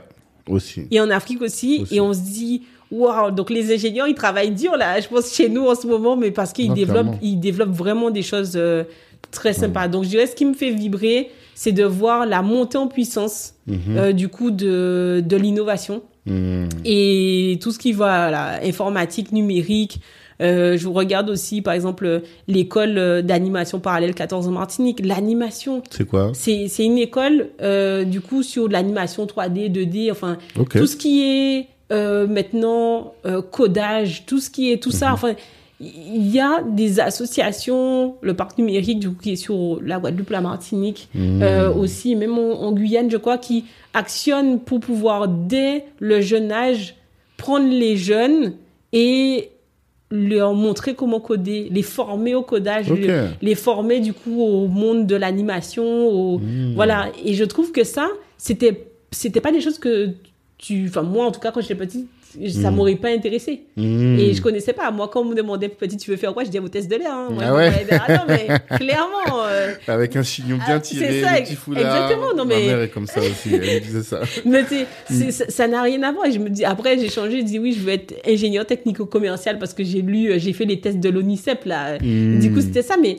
alors, rien à voir avec ce que je suis devenue. Mais, mais c'est vrai, tu vois, tu t'identifiais. Moi, Ouais. avant, tu cochais les cases de l'ONICEP, tu, ça te disait, tu peux être ça. Mm. Mais aujourd'hui, tu peux.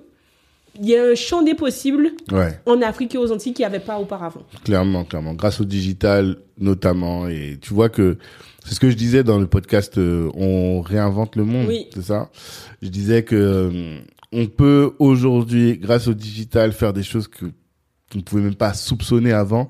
Et notamment, je pense que pour nous autres, pour les peuples comme les nôtres, c'est euh, une opportunité formidable, tu vois, de créer des connexions entre nous. Euh, moi, j'étais surpris quand Cédric m'a contacté. Euh, on discute et puis je me rends compte qu'il est aux Antilles. Je dis, mais attends, tu vois. Mais finalement, c'est grâce à LinkedIn, tu Exact. vois. Et après, on fait le podcast. euh, eux, ils sont là-bas, nous, on est ici, on se connecte comme si on était à côté. Il y a vraiment un truc et je pense qu'il faut qu'on le saisisse. Tout à l'heure, tu me disais, je sais pas si au micro ou si c'était avant, tu disais que 2022, ça va être l'année. 2022, pour moi, 2022, euh, donc comme, comme Daniel a dit, que les ponts sont là, ben, du coup, à nous de monter sur le pont, mmh. aller de l'autre côté, de voir qui est déjà sur le pont pour voir, mmh. euh, mais, mais pour moi, 2022, il y a une montée en puissance des connexions entre l'Afrique et les Antilles. Mmh. Et je pense qu'on a plein de choses à faire ensemble. On a, et quand, et je le vois sur tous les, les, euh, les webinaires, euh, sur les sommets, mhm. euh, du coup, que la communauté est en train de créer. Mhm. Tout le monde se dit aujourd'hui, et pareil, je suis en train de, de construire aussi, et quelqu'un dit, oui, il faut qu'on aille chercher aussi, du coup, au niveau de l'Afrique. Ça veut dire que tout le monde te dit ça tout de suite, ça veut dire qu'on ouvre. Hmm. Et donc, ça veut dire que s'il y a cette volonté, et pareil, du côté, quand il y a des sommets ou il y a des événements faits par quelqu'un du coup de l'Afrique, ils vont dire, mais je veux quelqu'un des Antilles pour montrer qu'on est ensemble. Exactement. Et ça, c'était moins le cas avant. Ouais, non, mais t'as raison, t'as raison. Après, bon, il y a aussi le fait que ça fait maintenant, pour la génération qui a je sais pas, le Bumidum, c'est quoi, c'est les années 60, 70, 60, tu vois? Et euh, l'immigration africaine aussi, c'est la même période. Donc en réalité, ça fait 40, 50 ans qu'on vit ensemble, tu vois. Donc au final, et qu'on vit les mêmes problématiques, on se rend compte que, bah non, en fait. Pourquoi on s'est pas réunis plus tôt Voilà, exactement. Avant, les gens pensaient, mais peut-être qu'on était trop ancrés dans nos cultures pour pouvoir penser qu'on était unissables, tu vois. Et aujourd'hui, voilà, on voit plus trop les différences. On est toujours, mais je sais pas si je sais pas si t'as écouté euh, le CD de Bisson à Bisso. Ça te dit quelque chose? Oui, ça me dit, oui. Bah, quand ils font, quand ils, font la, musique de toute la diaspora, bah forcément il y a du zouk dedans, tu vois. Parce que euh, dans nos soirées il y avait du zouk, même si c'était une soirée purement africano-africaine, il y avait du zouk. Et, euh, aux Antilles pareil, hein. Bah voilà. Mais aux Antilles pareil. La rumba, ça danse, enfin voilà. Euh, Jacob Deverio qui est décédé récemment, lui aussi, il était en Afrique, Exactement. ils voyaient leurs trucs. Il y a ces, ces trucs là. Et, bon c'est lourd. oui, exactement. Mais, mais, je pense que tout le monde, pendant un certain temps, et peut-être que c'était chacun voyait dans son angle, et hmm. du coup, l'Afrique de son côté, les Antilles de son côté, de qu'est-ce qu'ils avaient à faire pour eux, chez eux, pour faire avancer les choses. Hmm. Donc, tout le monde était concentré, je pense, sur son écosystème parce qu'il y avait déjà un travail à faire. On se dit, bon, qu'est-ce qu'on doit faire on est entre nous déjà avant de d'ouvrir. Ouais. Et après, je pense qu'il y a eu, il a commencé à avoir des connexions, mhm. des personnes qui ont commencé à se dire, mais on a les mêmes problématiques. Ah bon, tu rencontres ça et toi, tu as fait comment Mais moi, j'ai fait comme ça. Et je pense que les ponts ont commencé à se créer comme ça. Mhm. Et maintenant que les ponts sont là, mhm. donc maintenant, on y va, en fait. Non, mais c'est clair. C'est clair. Et en termes d'opportunités, je sais qu'il y a des opportunités professionnelles aux, Antilles. Toi, t'en parles beaucoup. Quel, il y a quoi comme type de, de secteur qui recrute beaucoup pour les gens de la diaspora? Alors, en fait, il y a beaucoup d'offres en ce moment sur euh, la finance et la compta. Il y a que ça. De, collaborateurs comptables jusqu'à DAF, il y a des postes. Parce que je pense qu'il y a une pénurie de profils comptables. Hmm. Donc, euh, il en manque beaucoup. Mhm. Et puis après, je dirais qu'il y a beaucoup d'opportunités.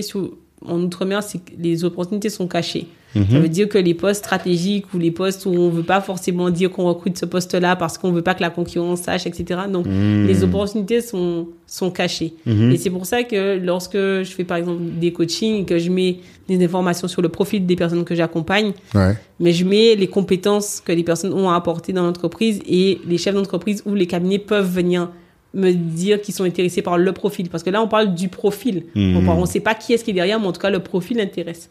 Donc, il y a pas mal d'opportunités.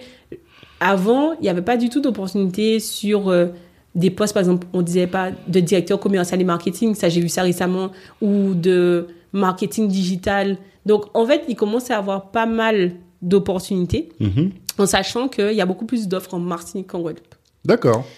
Et mon constat. C'est plus développé euh, économiquement? Alors, je sais pas si c'est plus développé, mais en tout cas, en tout cas, sur les accompagnements que j'ai pu faire en cinq ans, mhm. je me rends compte que j'accompagne beaucoup plus de, de, personnes sur le retour au pays en provenance de la, du coup qui veulent rentrer en Martinique qu'en mhm. Guadeloupe, parce que beaucoup de Guadeloupéens préfèrent rentrer pour entreprendre. En hmm. Martinique, oui, mais c'est, je dirais qu'il y a une plus grande proportion sur la Guadeloupe que, que et après, je pense que c'est une question sur le côté militant aussi, c'est pareil. Je n'osais pas le dire, oui, tu vois. c'est le côté militant, c'est le côté... Mais il y a cette insoumission du oui, Exactement. Il y, a ce côté. Je sais pas le dire, Oui, mais c'est ça. c'est ça, Mais c'est ouais. ça. En fait, mon constat, c'est qu'au bout de 5 ans, je me rends compte, je regarde mes stats à chaque année, je me dis Ouais. non, mais c'est toujours pareil. Mm. Donc, il y a ce côté où le Guadeloupéen, la Guadeloupéenne n'a pas envie d'aller travailler pour un patron quand elle rentre. non, mais c'est clairement ça. Donc, euh, donc c'est et, et c'est beaucoup, plus assumé. Je dirais que ces trois dernières années, en fait, les gens me le disent. Hmm. Et, et en fait, quand j'accompagne, il y a des personnes qui me disent, je vais pas travailler là, là, là, là. Hmm. Et avant, jamais. C'était peut-être le truc Ouais. tabou, mais maintenant, on me dit, alors là, moi, je vais pas travailler. Ok. Ok. Bon, très bien. Et tu vois, bon, on est entre nous ici. Je pense qu'il n'y a pas de, de- de mauvais gens qui nous écoutent. Et du coup, je vais te poser la question assez directement. Parce que rentrer en... Tout à l'heure, en en off, tu me disais, euh, il y a des gens qui t'appellent, qui veulent absolument recruter des ultramarins. Oui. Tu vois. Mais moi, pour moi, ceux qui sont au, qui tiennent l'économie Oui. aux Antilles, Oui. c'est les béquets. Oui. Et donc, ça me surprend que, parce que c'est pas eux qui veulent absolument recruter des ultramarins. Non. Si En tout cas, c'est pas ceux qui m'appellent. voilà, c'est ça. mais c'est pas, c'est pas euh, eux qui m'appellent en direct. Hmm. Mais on dirait que c'est plutôt les PME, TPE, PME, qui Hmm. ont cette volonté Ouais. de, de vouloir effectivement recruter des, des personnes qui ont un projet de vie, Hmm. de retour définitif. Pour, pour pouvoir apporter Ah. leur, leur, leur savoir-faire et tout. Oui, c'est pas qu'une question raciale. En fait, c'est surtout les gens se disent, je veux pas quelqu'un qui vienne, qui fait un braquage pendant trois mois, trois ans, il vient, il prend de l'argent et il repart. C'est Oui. ça. En fait, c'est, c'est ce qui, mais même, on va dire, dans, dans, dans les, les sociétés détenues par les béquets, hein, quand on Mhm. dit des choses, aujourd'hui, je pense qu'elles ont, moi, en tout cas, mon constat, Mhm. je trouve qu'elles ont de plus en plus de mal à attirer des talents, contrairement à avant, Mhm. même si, en effet, oui, il y aura toujours des personnes qui vont entrer et que, au, vu de tout ce qu'ils détiennent, ben, en fait, euh, voilà, il n'y a pas, y a pas photo pour pouvoir trouver une opportunité. Mais je trouve que les, les personnes qui veulent rentrer s'intéressent aux autres groupes, Hmm. aux autres, aux, enfin, aux entreprises un peu plus petites. D'accord. Et des fois, il y a certaines personnes qui disent, mais moi, j'aimerais bien entrer dans une entreprise, euh, ben, du coup, détenue par un Guadeloupéen, dirigée par une Martiniquaise, par un Guyanais. Il y a cette volonté aussi. Et même les chefs d'entreprise qui me contactent, ils me disent, oui, bon, Laïsa, c'est... Voilà, c'est peu particulier, mais moi j'aimerais avoir un ultramarin. J'aimerais du coup avoir un ultramarin parce que je, il y a un projet de vie derrière, il y a Ouais. une assurance. Avant, tu prenais quelqu'un, pas forcément ultramarin, qui rentrait dans la société. Et puis, comme tu dis, après, euh, la personne fait deux ans. Ouais. et après, elle repart. C'est ça. Ils viennent en mission, Et ils sauf prennent l'argent, ils sont. oui, et, avant, les entreprises, elles mettaient et je te paye le billet d'avion, et le conteneur, et le ceci, et le cela. Hmm. Maintenant, il y a de moins en moins d'avantages parce que je pense que tout ça, ça, a- ça a bouffé trop Bah oui. le, les le, le- ressources, le- les bien sûr. ressources et le budget. Maintenant, il y a, c'est pas toutes les entreprises qui ont, qui, qui mettent en place ces avantages-là. Mhm. Mais ce qui est sûr, c'est que derrière, les personnes, elles, elles, elles ont envie d'entrer. Et c'est pour ça que lorsque je fais mes masterclass euh, sur le retour au pays, euh, je fais en sorte de d'aider après en coaching individuel, mais aussi dans la masterclass, on, on, on va plus en profondeur dans le, dans le côté individuel. Mm. C'est que je fais en sorte de permettre aux personnes qui assistent à la masterclass et qui après ont, ont les, les coachings euh, offerts Mhm. de d'identifier leurs compétences transférables. Ça veut dire qu'en RH, on peut avoir des compétences comme moi, je suis RH, j'ai été dans la compta et de la finance, Mm. mais ma compétence qui est transférable, c'est ma com. Mais pourquoi Mais parce qu'en fait, la communication, je l'ai développée de manière autodidacte. Mhm. T'es d'accord Ouais. Le côté accompagnement, j'ai développé euh, du coup insertion professionnelle de par l'associatif au début et de par mes compétences RH. Mhm. Mais on va dire, je les ai développées. Donc ça veut dire que quelquefois, je peux trouver par exemple une opportunité où on va dire, vous devez gérer la com, RH, tout ça. Moi, je peux me bloquer en me disant, mais j'ai pas un diplôme de RH avec une particularité comme RH. Mm. Mais ça veut dire que au travers de ce que je fais sur LinkedIn, ma compétence, oui, la communication, elle est transférable parce qu'au final, je l'ai acquise dans une, dans, de par mes activités extra pro, Mhm. de manière autodidacte, mais je peux la transférer dans une société pour faire de la com. Mm. Ah, c'est ça que t'appelles transférable. Oui, c'est-à-dire Ok. que en gros, aujourd'hui, par exemple, une assistante, je prends toujours cet exemple-là, Hmm. une assistante qui a fait, elle, elle a, elle, elle est, enfin, elle a un socle de base d'assistanat. Mhm. Moi j'ai commencé, donc ça veut dire que tu gères des plannings, tu gères des déplacements,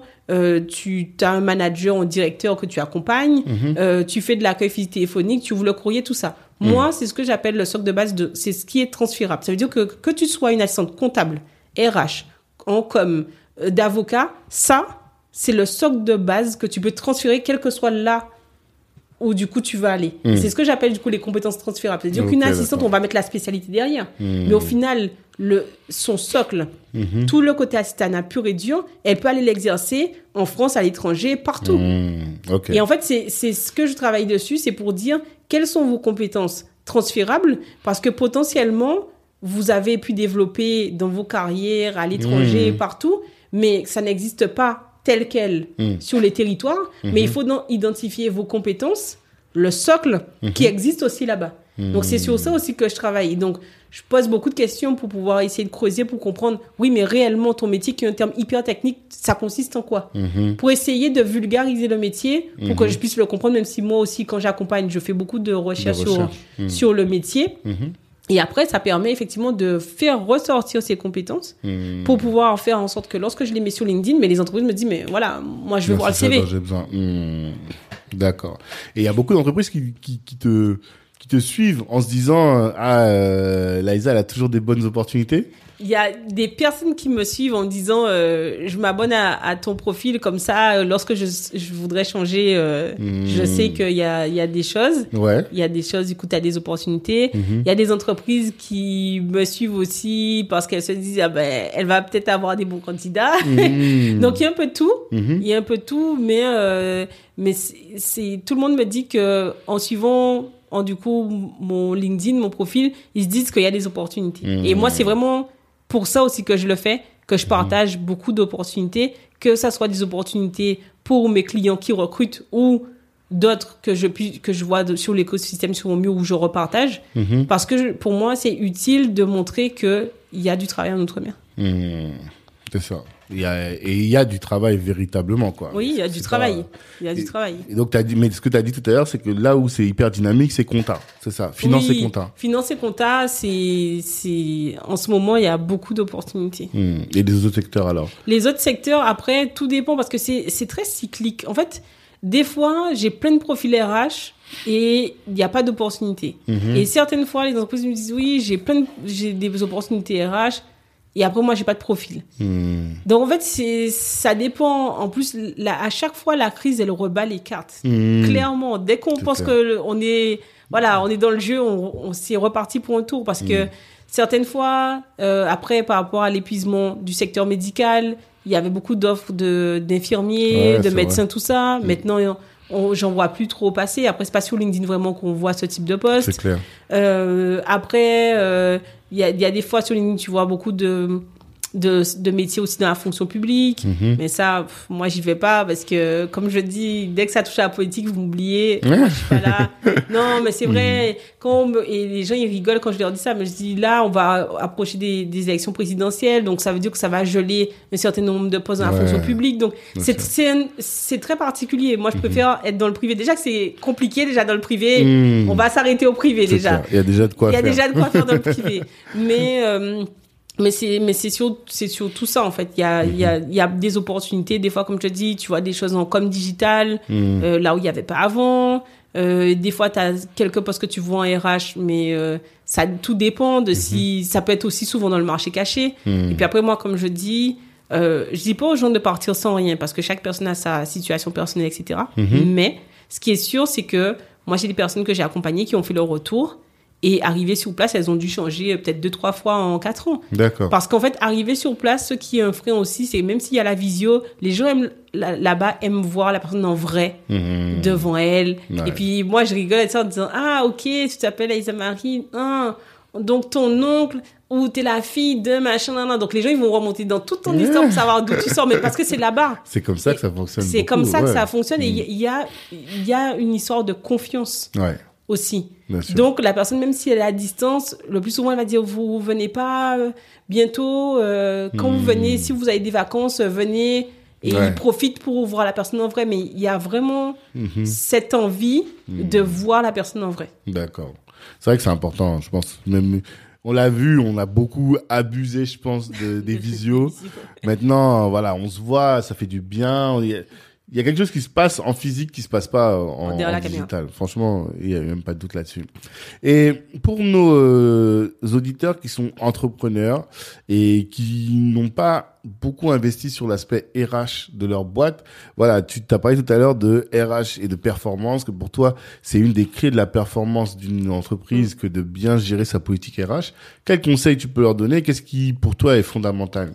En fait, je dirais qu'il faut bien euh, travailler sur son projet et mettre en phase à chaque étape du projet et de l'avancée la ressource en face. D'accord. Ça veut dire que euh, on peut se dire souvent, c'est souvent ça dans le conseil, on veut plein plein de profils. Mhm. Après, euh, les consultants, boum, il n'y a pas de mission.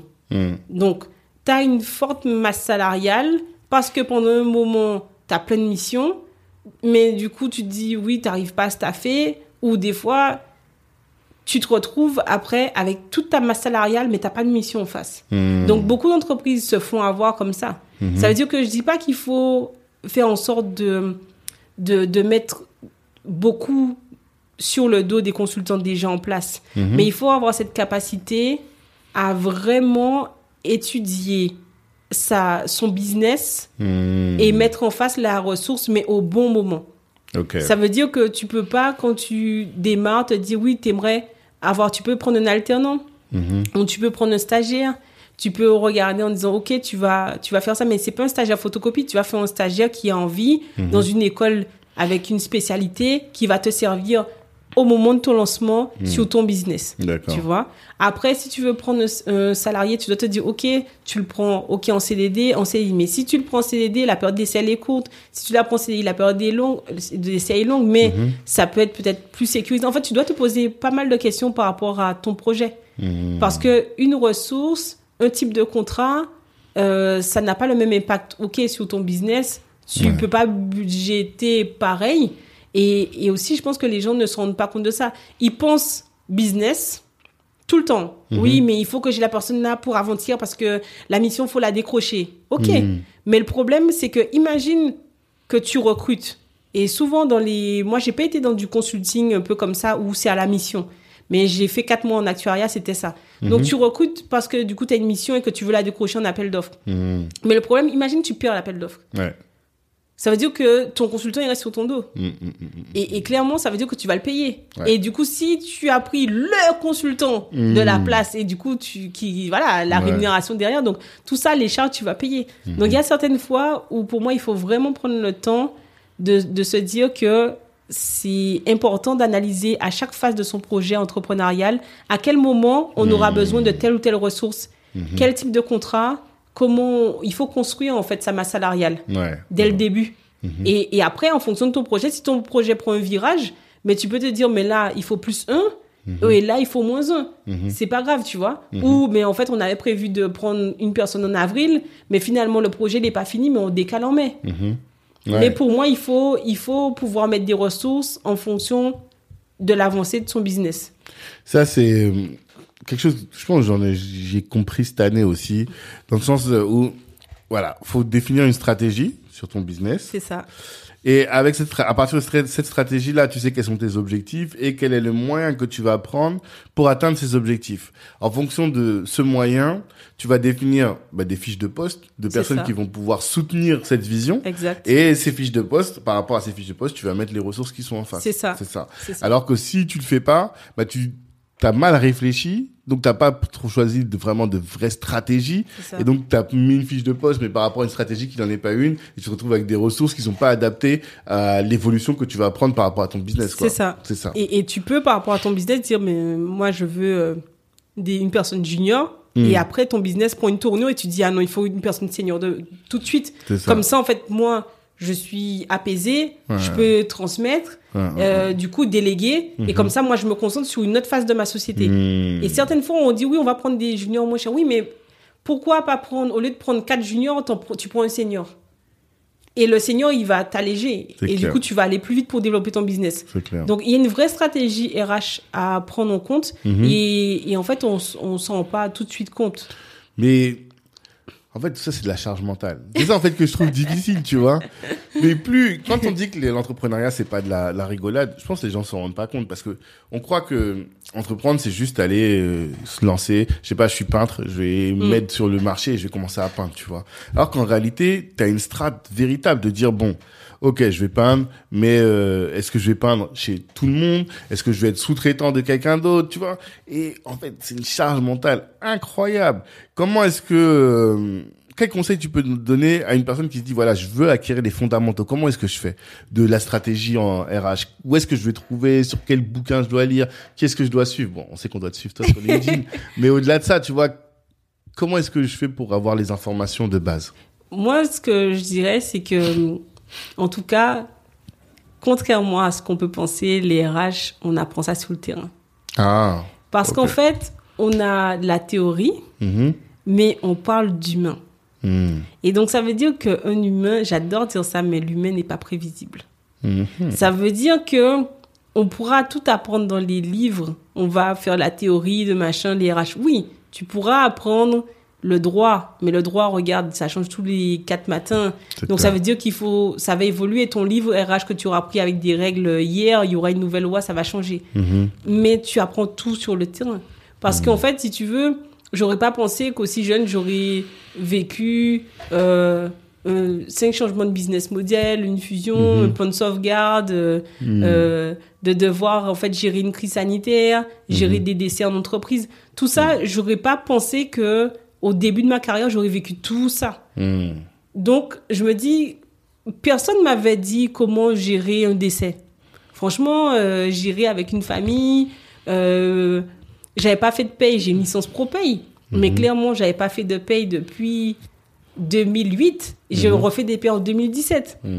Personne m'avait dit que comment faire pour calculer, pour en tout cas pour être sur des pays. Personne m'avait dit comment tu vas gérer une crise sanitaire. Mhm. Personne ne m'a dit comment gérer une participation. Mhm. J'ai appris tout sur le tas. Mhm. Donc ça veut dire que euh, il faut avoir euh, un socle de base, mais il faut avoir pour moi cette passion, aimer du coup ce métier RH, parce que beaucoup des RH, notamment depuis la crise, ont perdu pied. On finit en burn-out, on, on, fait des virages pour être sophrologue ou quoi, j'exagère, mais, mais ils ont totalement vrillé, changé de voie parce que c'est dur. C'est un métier euh, ingrat, hmm. clairement, ou euh, qui est compliqué si on n'a pas un bon mental parce que on, on peut crier sur toi. Hmm. Un salarié qui a une mauvaise journée, quelqu'un, il va prendre sur toi, mais toi, tu n'auras pas le droit de faire pareil. Tu hmm. vois Par exemple, pour mon cas, moi, j'ai eu un truc, une altercation avec mon, mon dernier responsable, il m'a accroché au nez. Mais je me dis, mais si c'était moi, quand après j'ai dit à ma bus 2, c'est passé, voilà, tranquille, tu vois. Mhm. Mais moi, je me dis, si c'était moi qui avais fait ça, si j'avais raccroché au nez, ça, ce serait montré dans les hautes sphères du monde, je me serais tapé, euh, mhm. du coup, tu vois, un truc qu'on m'aurait convoqué. En fait, c'est toujours ça le problème, c'est que les autres ont le droit de mhm. faire des choses, toi, t'as pas forcément le droit de faire pareil. Et, et, et c'est pour ça que je me dis, si tu n'aimes pas ce que tu fais, tu auras beau lire les plus beaux livres du monde qui vont te dresser les RH, peut-être euh, avec des paillettes. Quand du coup tu vas arriver, tu vas te dire c'est ça le milieu des RH. Mhm. Et tu vas être étonné. Parce qu'il y a le côté RH qu'on perçoit euh, dans le développement euh, des compétences, dans la formation, dans mhm. l'intégration qui est fun. Mhm. Mais le côté RH qui est moins fun, c'est quand une société te dit, voilà, on doit réduire, euh, on a trop de monde, etc. Et que tu dois, même si ça te fait de la peine, te, te séparer d'un certain nombre de collaborateurs, les gens retiennent que ça. Mais le, côté RH, pour moi, tu, tu l'apprends tu l'apprends euh, sur le terrain. Sur le tas. Même l'entrepreneur qui n'a pas la possibilité de s'adjoindre les services d'un RH, en fait, c'est surtout à celui-là que je pensais. Mais l'entrepreneur, je dirais qu'il peut, euh, clairement, parce que tous les RH ont fait ça, euh, tu, tu, peux regarder sur sur euh, comment s'appelle euh, les sites du gouvernement euh, mhm. euh travail.gouv en tout cas tu tapes ou moi c'est comme ça que j'ai beaucoup appris hein, mhm. sur sur les règles tu vois quand tu as le congé paternité qui est rallongé tu veux regarder mhm. les règles les règles tu peux pas les inventer. Elles existent du coup. Donc en entrepreneur je dirais de, déjà les, les, règles comme ça de les regarder parce que du coup c'est hyper quand même bien expliqué. Et puis après de ne pas justement hésiter. Et c'est vrai que des fois on dit il y a un coût quand on commence. Donc, si la, si l'entrepreneur qui débute euh, n'a pas la possibilité de se payer un avocat, mais Hmm. de faire en sorte de, dans son réseau d'entrepreneurs, de faire partie de réseaux d'entrepreneurs, Ouais. où après il y a des différents corps de métier, Mhm. où il peut avoir des personnes qui peuvent l'aider. Des personnes ressources. Des, ouais. des personnes ressources parce qu'en fait le, le droit les choses comme ça c'est très particulier Mhm. et je pense que l'entrepreneur qui se lance il faut se, il faut ne pas avoir peur de d'aller dans des dans des réseaux Mhm. d'entrepreneurs de pour pouvoir se faire accompagner aider de ne pas faire de ne pas avoir peur de se faire accompagner aussi Euh, et puis après quand le business rentre de tout de suite des fois prendre des formations euh, investir aussi sur soi c'est vrai que c'est on peut se dire oui ça fait un coup oui mais derrière ça veut dire que ça va faire Mm. rapidement euh, du coup il pourra avancer sur son business D'accord. donc après il y a des y a des bouquins sur des choses euh, y a des choses très bien faites on va dire sur les règles classiques de base sur qu'est-ce qu'un contrat de travail des choses comme ça Mhm. les, les bouquins qui sont actualisés chaque année Mhm. euh, je sais plus euh, Les avant- Francis Lefebvre, les des trucs comme Francis ça. Lefebvre Mhm. ou des choses comme ça Mhm. ou même d'autres mémos social le Ouais. mémo social aussi chaque année Mhm. ça c'est bien Mhm. D'accord. Et euh, quand tu, on- tout à l'heure aussi, je te, je te posais la question de savoir euh, quel conseil tu peux donner à un RH. Je me posais aussi la question pour, euh, tu- enfin, tu, as dit que la première des choses, c'est faire en sorte que de donner aux salariés des missions qui sont adaptées à aux, aux salariés, quoi, la bonne mission en face du bon salarié. Quel autre euh, conseil tu peux donner pour faire en sorte qu'un quelqu'un soit tes ressources humaines, elles soient épanouies chez toi? Quel, euh, qu'est-ce qui est fondamental de prendre en compte? Pour moi, après c'est après ça peut déranger, mais moi je, je trouve qu'il faut avoir une, une transparence. Mhm. Euh, C'est-à-dire que depuis le début, on doit jouer carte sur table. D'accord. Et moi, je sais qu'avec mes responsables, c'est très bien passé, c'est que on se disait les choses. Hmm. C'est-à-dire que euh, voilà, on- moi je trouve que dès que tu peux expliquer, tu prends les formes, une personne Mhm. va comprendre. Mhm. Tu peux accompagner un salarié, en tout cas pour moi, tu accompagnes l'entrée, mais tu peux autant accompagner le salarié vers la sortie. Ça veut dire Hmm. qu'on parle beaucoup de, du recrutement, de l'intégration, Mhm. et puis après on dit, et puis voilà, euh, comment sortir. On n'explique jamais comment faire en sorte de, enfin ça se développe de plus en plus, comment faire en sorte de de- de- d'arriver sur un bon offboarding. Donc comment on fait Mhm. pour emmener un collaborateur vers la sortie. Il y a plusieurs sais raisons. que j'ai jamais entendu ce mot. Offboarding. Ouais, alors que onboarding, onboard- t'en ouais. parles tout le temps, Oui, mais, mais offboarding, off, c'est voilà. vrai, on n'en parle pas on en suffisamment. parle, on Mm. commence à en parler un petit Mm, peu, mm, mais ça veut dire que si on a un, un collaborateur qu'on voit qui n'est plus aux objets, mais Mhm. qu'on perçoit qu'il n'est plus, il y a une souffrance aussi parce que la personne elle, elle a perdu pied. Pourquoi en fait en tant que en tant qu'employeur, on pourrait pas dire mais écoute, je pense que là t'es arrivé, t'as fait le tour, il y a un cycle et tout, Mhm. mais moi je t'accompagne, je te paye une formation, quelque chose, euh, je te conseille de faire un bilan de compétences, euh, voilà, on va prendre une partie et je t'accompagne pour trouver autre chose. Mm. Ça c'est des choses qui se font, Mhm. mais au lieu de d'écraser encore plus la personne pour qu'elle puisse être complètement anéantie en, Mhm. en partant, en se posant plein de questions, tu vois, c'est Mhm. pour moi il y a un message à dire, tu n'es pas le, enfin, pour l'instant, à l'instant T, avant quand tu rentrais dans la société, tu faisais l'affaire, etc., Mm. par rapport à la stratégie de l'entreprise. Maintenant, la, strat- la stratégie a changé. On trouve que voilà, t'es plus en phase avec les valeurs où on voit que t'es là. Ok, il y a une manière de faire passer des messages plutôt que que voilà de de de de- de- d'avoir une attitude, je dirais euh, mauvaise du coup envers un collaborateur. Ouais. Parce qu'en fait, les gens se disent, voilà, il va partir, c'est plus mon problème. Alors que l'onboarding, bah, je vais, je suis en train de le faire intégrer la structure et faire en sorte qu'il me Mais pendant des années et des Mais années. ce quoi. que les gens n'ont pas encore compris, c'est que l'offboarding, pour moi, est même plus important que l'onboarding, parce que c'est beaucoup plus facile d'attirer que de fidéliser. Donc, ça veut dire que normalement, on parle beaucoup aujourd'hui que les collaborateurs qui quittent l'entreprise deviennent des ambassadeurs. Ouais. Ça veut dire qu'aujourd'hui, si on, si on me demande, oui, Liza, est-ce que tu recommandes? Si ça se passe mal avec les autres, je vais dire, ne va pas là. Ouais. Et ça veut dire qu'à force de dire ne va pas là, ne va pas là, donc il y a, Hmm. selon la portée que la personne peut avoir, mais il y a personne qui va aller dans la société. Mm. Donc ça veut dire que les gens ne se rendent pas compte euh, qu'à chaque fois, si sur LinkedIn, des gens te disent oui, j'ai vu que, que vous travaillez dans telle société, Mhm. et toi tu dis surtout n'allez pas là, ou ça s'est terminé comme ça, la personne ne va pas aller et elle va en parler autour d'elle. Et la société aura beaucoup de mal à recruter. Donc les gens n'ont pas compris que les collaborateurs, qui soient présents en poste ou quand ils quittent, ils sont toujours des ambassadeurs. Ça, ça continue à les suivre parce que on a fait partie pendant un, un moment donné de la même société. Hmm. Donc, ça veut dire qu'on a, on, on a vécu des choses et donc on Bien est sûr. quand même ambassadeur de la société même si on quitte. Bien sûr. Effectivement. C'est même là par rapport au, recrutement dans Black Network, je suis en train de me dire, je, me suis jamais pris la tête à savoir comment accompagner les gens qui vont pas renouveler leur adhésion. Tu vois, pour moi, c'est pas grave, ils partent, ils partent, tu vois. Alors qu'en réalité, ce statut-là d'ambassadeur dont tu parles, ça devrait être pertinent pour euh, tout ce qu'on met en œuvre, pour que les gens se sentent euh, sentent que ils ont été bien pris en charge, quoi. Tu vois ça. que même si vous avez pas fait affaire sur le moment, bah c'est pas grave. Il y a plein de raisons qui font que vous pouvez pas être euh, aligné, mais que les choses se passent bien jusqu'à la fin et que Oui. tu accompagnes les gens pour Et que suite. tu peux recommander. euh, Tu dis, moi, ça s'est terminé comme ça, Hmm. parce que voilà, on n'était plus sur la même longueur et tout, mais j'ai passé une bonne expérience Hmm. là-bas. C'est juste que c'est un cycle et tout. Hmm. Et après, la personne dit, bah, ok, donc tu dis, mais je te recommande quand même parce que tu vas apprendre, tu vas grandir, ça va être bien. Voilà, donc c'est normal, l'entreprise, on rentre, on part, c'est un cycle. Hmm. Mais on peut donner envie, même si on est parti, à d'autres personnes d'y aller. Donc c'est hyper important. Si c'était un autre conseil RH à, à enfin du coup à, à prendre en compte, ce serait Mhm. sur attirer, oui, mais fidéliser c'est mieux. Ouais, c'est intéressant. C'est une bonne punchline, ça. c'est ça. ok, très bien. Euh... Comment tu fais Ou bien, ouais. Tout à l'heure, j'ai évoqué cette question-là, mais euh, je l'ai pas vraiment posée.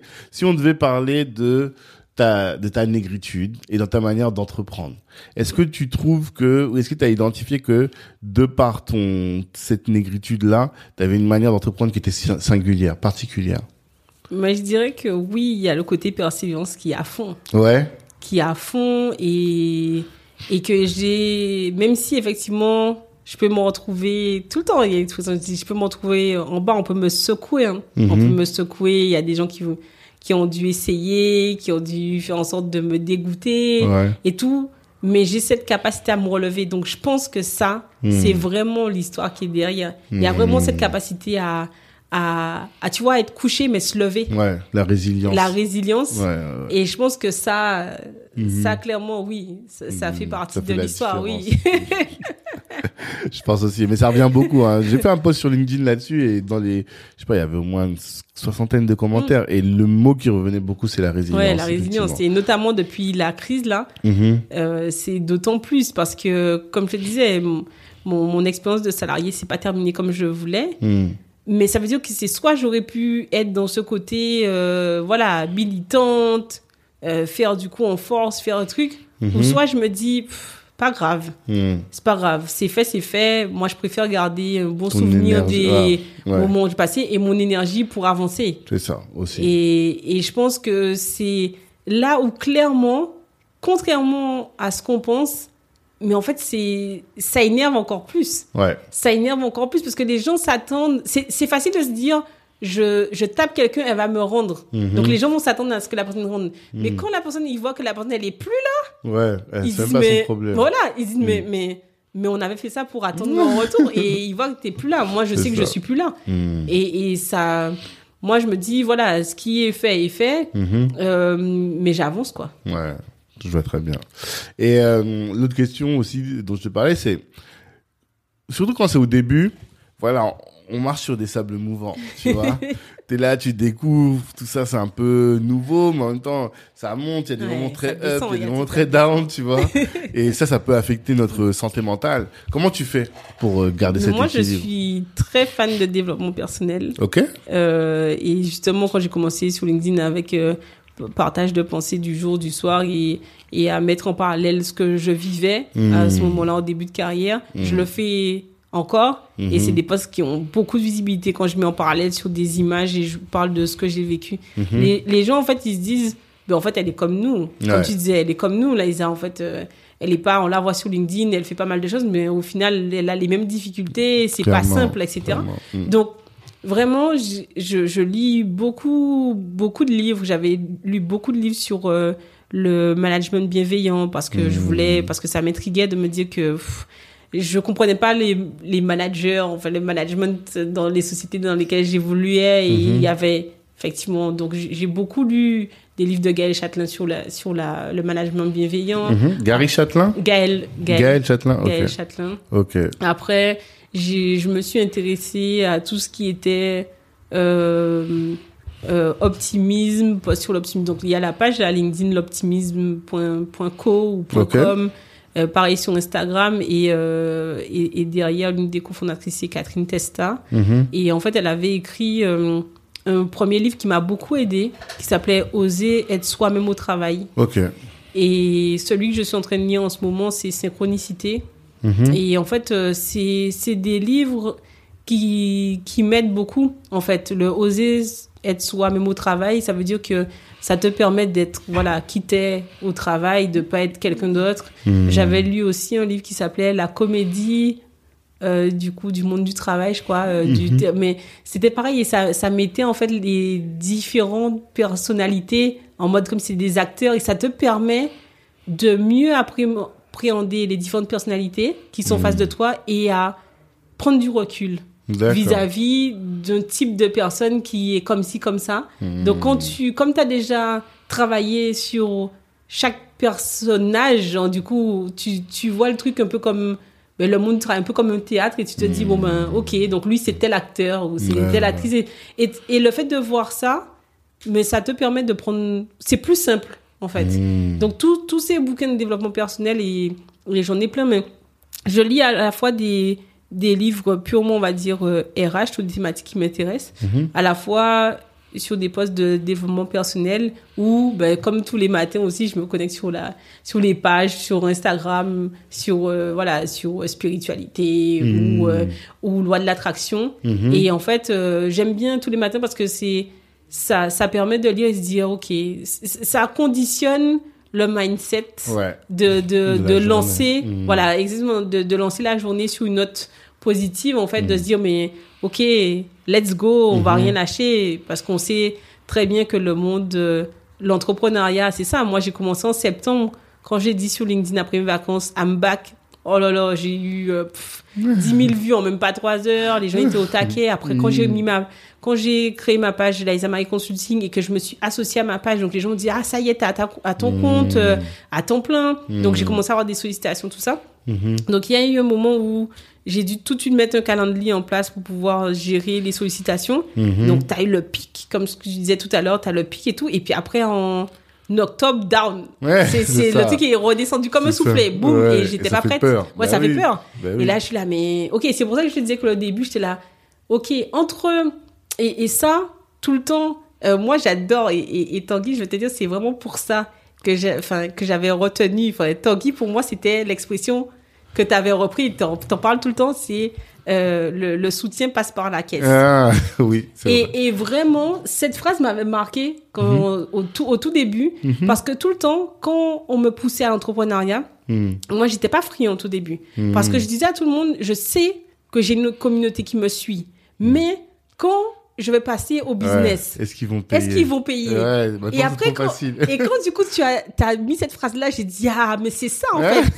mais c'est cette phrase, C'est ça résumait en fait le le fait que je sois pas friande au début à me lancer parce que je dis et après il y a une autre personne aux Antilles qui avait dit on mange pas euh, des likes. Mhm. Et c'est exactement pareil parce que les gens pensent que à 3000 likes, 200, c'est pas 200 euros. Mm. C'est pas 10 000 followers, c'est pas 10 000 euros. Sinon, je serais riche déjà. tu vois? Et après, quand du coup, derrière, tu te dis, mais c'est tellement vrai. Mm. Et c'est pour ça que je dirais, euh, aux entrepreneurs aussi, quand ils, ils, ils- ils se lancent, de ne pas se dire que ce sera facile parce que ils ont des gens qui suivent, Ouais. etc. Et il y a Ouais. même des fois, euh, quelqu'un m'avait dit, tu verras, Laïsa, attention, il y a des fois, la communauté, hein, c'est Ouais. pas celle euh, hein, qui paye plus. Hein, faut... Donc, en fait, tu as, tout ça où tu te Mm. dis, ah ouais, et je suis contente de hum, ne pas m'être dit que je me lance parce que je sais que ça a marché, Mhm. parce que j'ai une communauté. Au- au- mais moi, loin de là. Je me suis toujours dit, j'ai pas forcément envie de me lancer parce que ça veut rien dire. Ouais. Et j'arrêtais pas de me dire, ça veut rien dire. Ah oui, ça, bien sûr, parce que tu, tu, tu te rends compte que c'est c'est c'est pas ça. Par Mm. exemple, ce week-end, j'ai lancé ma masterclass, 50 places, gratuites, étudiants. Mhm. Ok, full, ok, je, sold out, trop bien.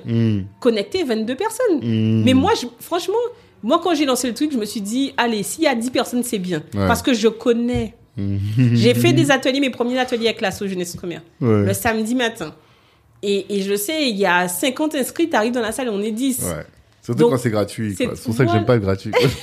Mais parce qu'il n'y a pas l'engagement. Il n'y a pas l'engagement derrière. c'est ça. Et, et même, il y a un truc que j'ai trouvé trop fort. Il y a une fille qui m'a écrit un mail et qui me demande est-ce qu'elle peut s'inscrire? Je lui dis il reste encore des places. Hmm Et elle a dû avoir quelqu'un dû lui transmettre mon mail puisque j'avais commencé à transmettre le mail pour les infos pour se Mhm. connecter et tout. Quelqu'un a dû sûrement lui donner et elle ne sait jamais. Je sais pas si elle était là samedi, mais à chaque fois je lui, je lui réponds. Je, elle a pas répondu à moi. Je dis vous pouvez faire. Elle m'a plus répondu. Mhm. Après, ce que je lui ai envoyé un message, je lui dis ce serait pas mal que vous puissiez. C'est gratuit, mais l'inscription est obligatoire. Ouais.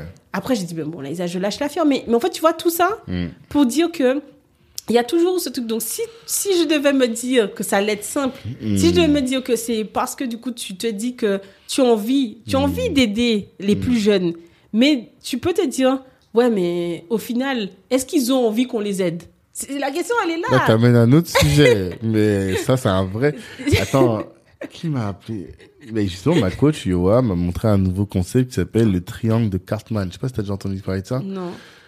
Je vais pas le dire bien parce que je pense que je maîtrise pas suffisamment, mais elle me parlait de ça parce que j'étais dans une situation où j'ai voulu aider quelqu'un et je me suis rendu compte que cette personne-là ne n'avait pas besoin Voilà. que je l'aide, tu vois. Voilà. Et le triangle de Cartman, c'est quand tu, euh, il y a une personne que toi tu vas aider et que elle, finalement, elle ne voulait pas être aidée. Donc toi, t'es là, tu te dis mais je l'ai aidée et elle, elle voulait pas. Enfin, elle a, elle a pas été à la hauteur. Donc elle, elle va devenir mon bureau, mon bourreau. Et moi, je vais devenir oui. comme une victime. Oui. Et ça va, il y a un triangle qui va se créer crée. comme ça entre des, et bon, c'est hyper intéressant. Et mais quand je suis ressorti de ce rendez-vous là, là, je me suis dit, ça maintenant c'est fini, j'aide plus les gens. En tout cas, je n'aide plus les gens qui m'ont pas demandé de l'aide. Parce que sinon, tu vas plaquer ce que toi tu voudrais pour la personne sur elle, alors que elle, Mm. elle, ne veut demandé. pas. Et donc finalement, tu vas pas, personne va être content à la fin, tu vois. C'est ça. Donc, euh, je suis d'accord avec toi. Ouais, c'est ça. Et, et donc, c'est vrai que il y, a des- il y a des prises de, de, de, de conscience, effectivement, sur l'entrepreneuriat. On se Mm. dit, OK, donc aujourd'hui, comme je disais au début, moi, j'ai la chance vraiment, euh, et je le disais dans On réinvente le monde, d'être bien accompagné. Hmm. D'être bien accompagné et d'être dans un, environnement familial, amical, entrepreneurial sain. Ouais. Et ça, ça n'a pas de prix. Ça n'a pas de prix. Parce que euh, clairement, quand on, on vient me proposer des collaborations, même des, des clients euh, m'appellent pour des pour pour du business, c'est sain. Hmm. Et, et c'est vrai que j'ai pas fait un truc euh, en mode sur LinkedIn. Oui, bon ben boum, la Isa Marie, j'affiche, mais euh, j'ai pas fait mes services, c'est ça, etc. Parce que aujourd'hui, j'ai aussi envie de faire des être dans des projets, travailler pour des entreprises où j'ai envie de le faire, où les valeurs, où le projet de l'entreprise m'intéresse. Hmm. Donc quand j'accepte une mission, c'est que derrière le projet m'intéresse. Mhm. Et la Donc, personne est euh, venue te la- personne aussi est venue me chercher, es, voilà. pour ce que tu fais. Voilà, exactement. Et pas, euh, j'ai pas envie d'être. Pour l'instant, je suis pas dans une démarche de d'à chaque fois qu'il y a une opportunité, par exemple sur LinkedIn, à dire appelez la Isamarie Consulting et taguer. Je suis pas dans cette démarche là parce que derrière, je pense que les gens m'ont déjà identifié. Et donc, ça veut dire que si elles, elles ne viennent pas se dire, bon, mais si elle a tagué, par exemple, Jeunesse Tremien sur le, le poste, ok, euh, mais elle, c'est qui Euh, Tout ça. Donc, les personnes vont merci, tout ça. Mais ça veut dire que si les gens vont au-delà de pourquoi j'ai fait ça, pourquoi je dis, ben, faites appel à l'assaut, il y a peut-être des profils ou faites appel à moi, par exemple. Si la personne, elle, elle dépasse pas ça, mais ça veut dire que, bon, c'est pas grave, tu vois. Mais je fais pas, je fais Ouais, pas ça pour euh, avoir plus de clients. C'est pour ça que je, je fais pas, j'ai pas un truc déjà tout fait. À chaque opportunité, je dis, appelle-moi, tu sais, à chaque fois, parce que je me dis, ça m'intéresse pas. Moi, je préfère qu'on vienne vers moi pour me présenter un vrai projet, quelque chose qui m'intéresse. D'accord. T'as une stratégie. Ouais, c'est ça l'idée. Faut avoir une vraie stratégie. strat. c'est ce qui manque. Ok. Dernière question. Euh, je te l'ai exposé tout à l'heure. C'est qu'est-ce que tu veux absolument que notre audience retienne de cet échange? Mais je dirais que, euh, que en fait, on, on est en train de faire, comme on a beaucoup parlé, le pont Hmm. entre, euh, entre les Antilles, l'Afrique, l'Afrique et les Antilles. Mhm. Euh, qu'on est en train de se connecter, on est en train d'avancer ensemble. Et je dirais que je, je veux que l'audience retienne que c'est que le début. Hmm. On, on est vraiment au début Mhm. et, et de faire en sorte de justement que que chaque personne qui va écouter se dise qu'est-ce que elle a apporté à la communauté dans son ensemble? Hmm. et de ne pas se dire mais moi qu'est-ce que je peux faire euh, à ma porte? Euh, j'ai mais j'ai rien à apporter ou euh, je suis pas compétente ou tout ça moi je dirais vraiment d'arrêter de se mettre des barrières d'arrêter de se mettre des, des freins et tout il y a sûrement une compétence il y a sûrement une personne que la communauté connaît qui peut être en connexion avec quelqu'un d'autre pour débloquer quelque chose Hmm. donc pour moi aujourd'hui, il faut qu'on arrête de se dire que on n'a rien à apporter. Mhm. On a tous et toutes quelque chose à, à apporter Mhm. aujourd'hui pour faire avancer les choses. D'accord. Ok, top. Tu as très bien parlé. très bien parlé. Bon, en tout cas, merci beaucoup, Mais Béza merci Marie. Quand vous êtes là. C'est un, honneur. Après tout ce temps, il fallait Après tout bien. ce temps, exactement. Il fallait bien. Et donc, euh, bah, on te souhaite du, du courage pour la suite. Merci. Euh, on attend, on est toujours là, on va tous te suivre, on va mettre ton lien dans la description, euh, le lien vers ta page LinkedIn pour que tu aies encore plus de followers. followers. C'est ça. Même si tu n'en as pas besoin, tu en as déjà beaucoup. Ben, on a toujours. On a... En fait, c'est pas avoir pour moi des followers pour avoir des followers, parce que Mhm. pour moi, c'est c'est pas ça. Mhm. Moi, ce que j'aime bien, clairement, c'est rencontrer, passer du virtuel au réel. Nous, on se Mhm. suivait depuis à chaque fois. vrai, Et quand on s'est rencontrés, on était trop contents. C'est clair. Parce qu'en fait, clair. pour moi, c'est ça. C'est pour dire, les gens ils disent oui, j'ai, j'ai, j'ai. Et quand j'accompagne, par exemple, euh, des, des personnes dans mes coachings, je Mhm. peux être en train de faire un coaching avec eux, je dis, donne-moi deux minutes, tu vas approcher qui? J'envoie un WhatsApp, par exemple. Et les gens, ils sont choqués derrière leur caméra. Ils me disent, Mhm. mais, mais en fait, tu le fais maintenant. Et j'ai des réponses en direct. Je leur dis, donc, Ouais. euh, pour le poste, euh, envoie un truc, Mhm. donc tu vas commencer. Et les gens sont choqués. Ouais. Donc je leur dis, c'est pas avoir une communauté pour avoir une communauté et avoir peur. Ah, mais je suis connecté avec Tanguy, mais je peux pas aller lui parler. Donc ça, sert à quoi, Ça en fait? C'est-à-dire que pour moi, aujourd'hui, il faut avoir une vraie communauté, Hmm. regarder ce que sa communauté fait et, et en fait, ne pas avoir peur de se dire, bon, Tanguy, euh, voilà, j'ai vu que tu avais un podcast, etc. Mm. Moi, j'ai quelqu'un qui vraiment qui aime ce que tu fais ou que je pense que c'est un profil que tu devrais Mm. interviewer parce que je pense que c'est quelqu'un de- qui n'aime pas être en avant, mais je pense qu'il a des choses à dire, elle a des Mhm. choses à dire. Donc, est-ce que tu peux? Et en fait, Mm. c'est ça. Ouais, En fait, le c'est- réseau. C'est ça le Le réseau. en vrai réseau, Le vrai exactement, réseau. où on peut se solliciter les uns les autres pour Sans faire que des la personne se dise, mais pourquoi elle vient me parler? Ouais, exactement. Je suis d'accord, tout à fait d'accord. Ça, j'en parle beaucoup du réseau. On aurait pu faire un épisode Sur le réseau, exact. Mais tranquille, on aura l'occasion peut-être sur d'autres formats, peut-être, on sait Oui, pas, d'aborder ce sujet. Mais je note que c'est aussi un de tes sujets de prédilection. Ouais, exactement. ok, bah en tout cas, force à toi pour la Euh, suite. Merci. Et euh, à tous, je vous dis rendez-vous vendredi prochain pour un nouvel invité. Je pense qu'il sera aussi d'outre-mer, mais Ah. euh, vous verrez, vous en saurez plus très teasing. bientôt. Voilà, teasing. Ah, ciao tout le Ciao monde. tout le monde. Mm. Merci, merci, merci d'avoir pris le temps d'écouter cet épisode jusqu'au bout. Pendant l'écoute, vous vous êtes sûrement dit que ce contenu pouvait intéresser un de vos proches. Eh bien, partagez. C'est ce qui va nous aider à faire grandir le podcast. Si Black Network vous intéresse, vous pouvez nous rejoindre. On apporte à nos adhérents du réseau, de la visibilité, de la formation et plus largement en tout cas des opportunités. Les ambitieux sont chez Black Network. La réussite est notre objectif, l'Ubuntu est notre moyen de l'atteindre. Peace.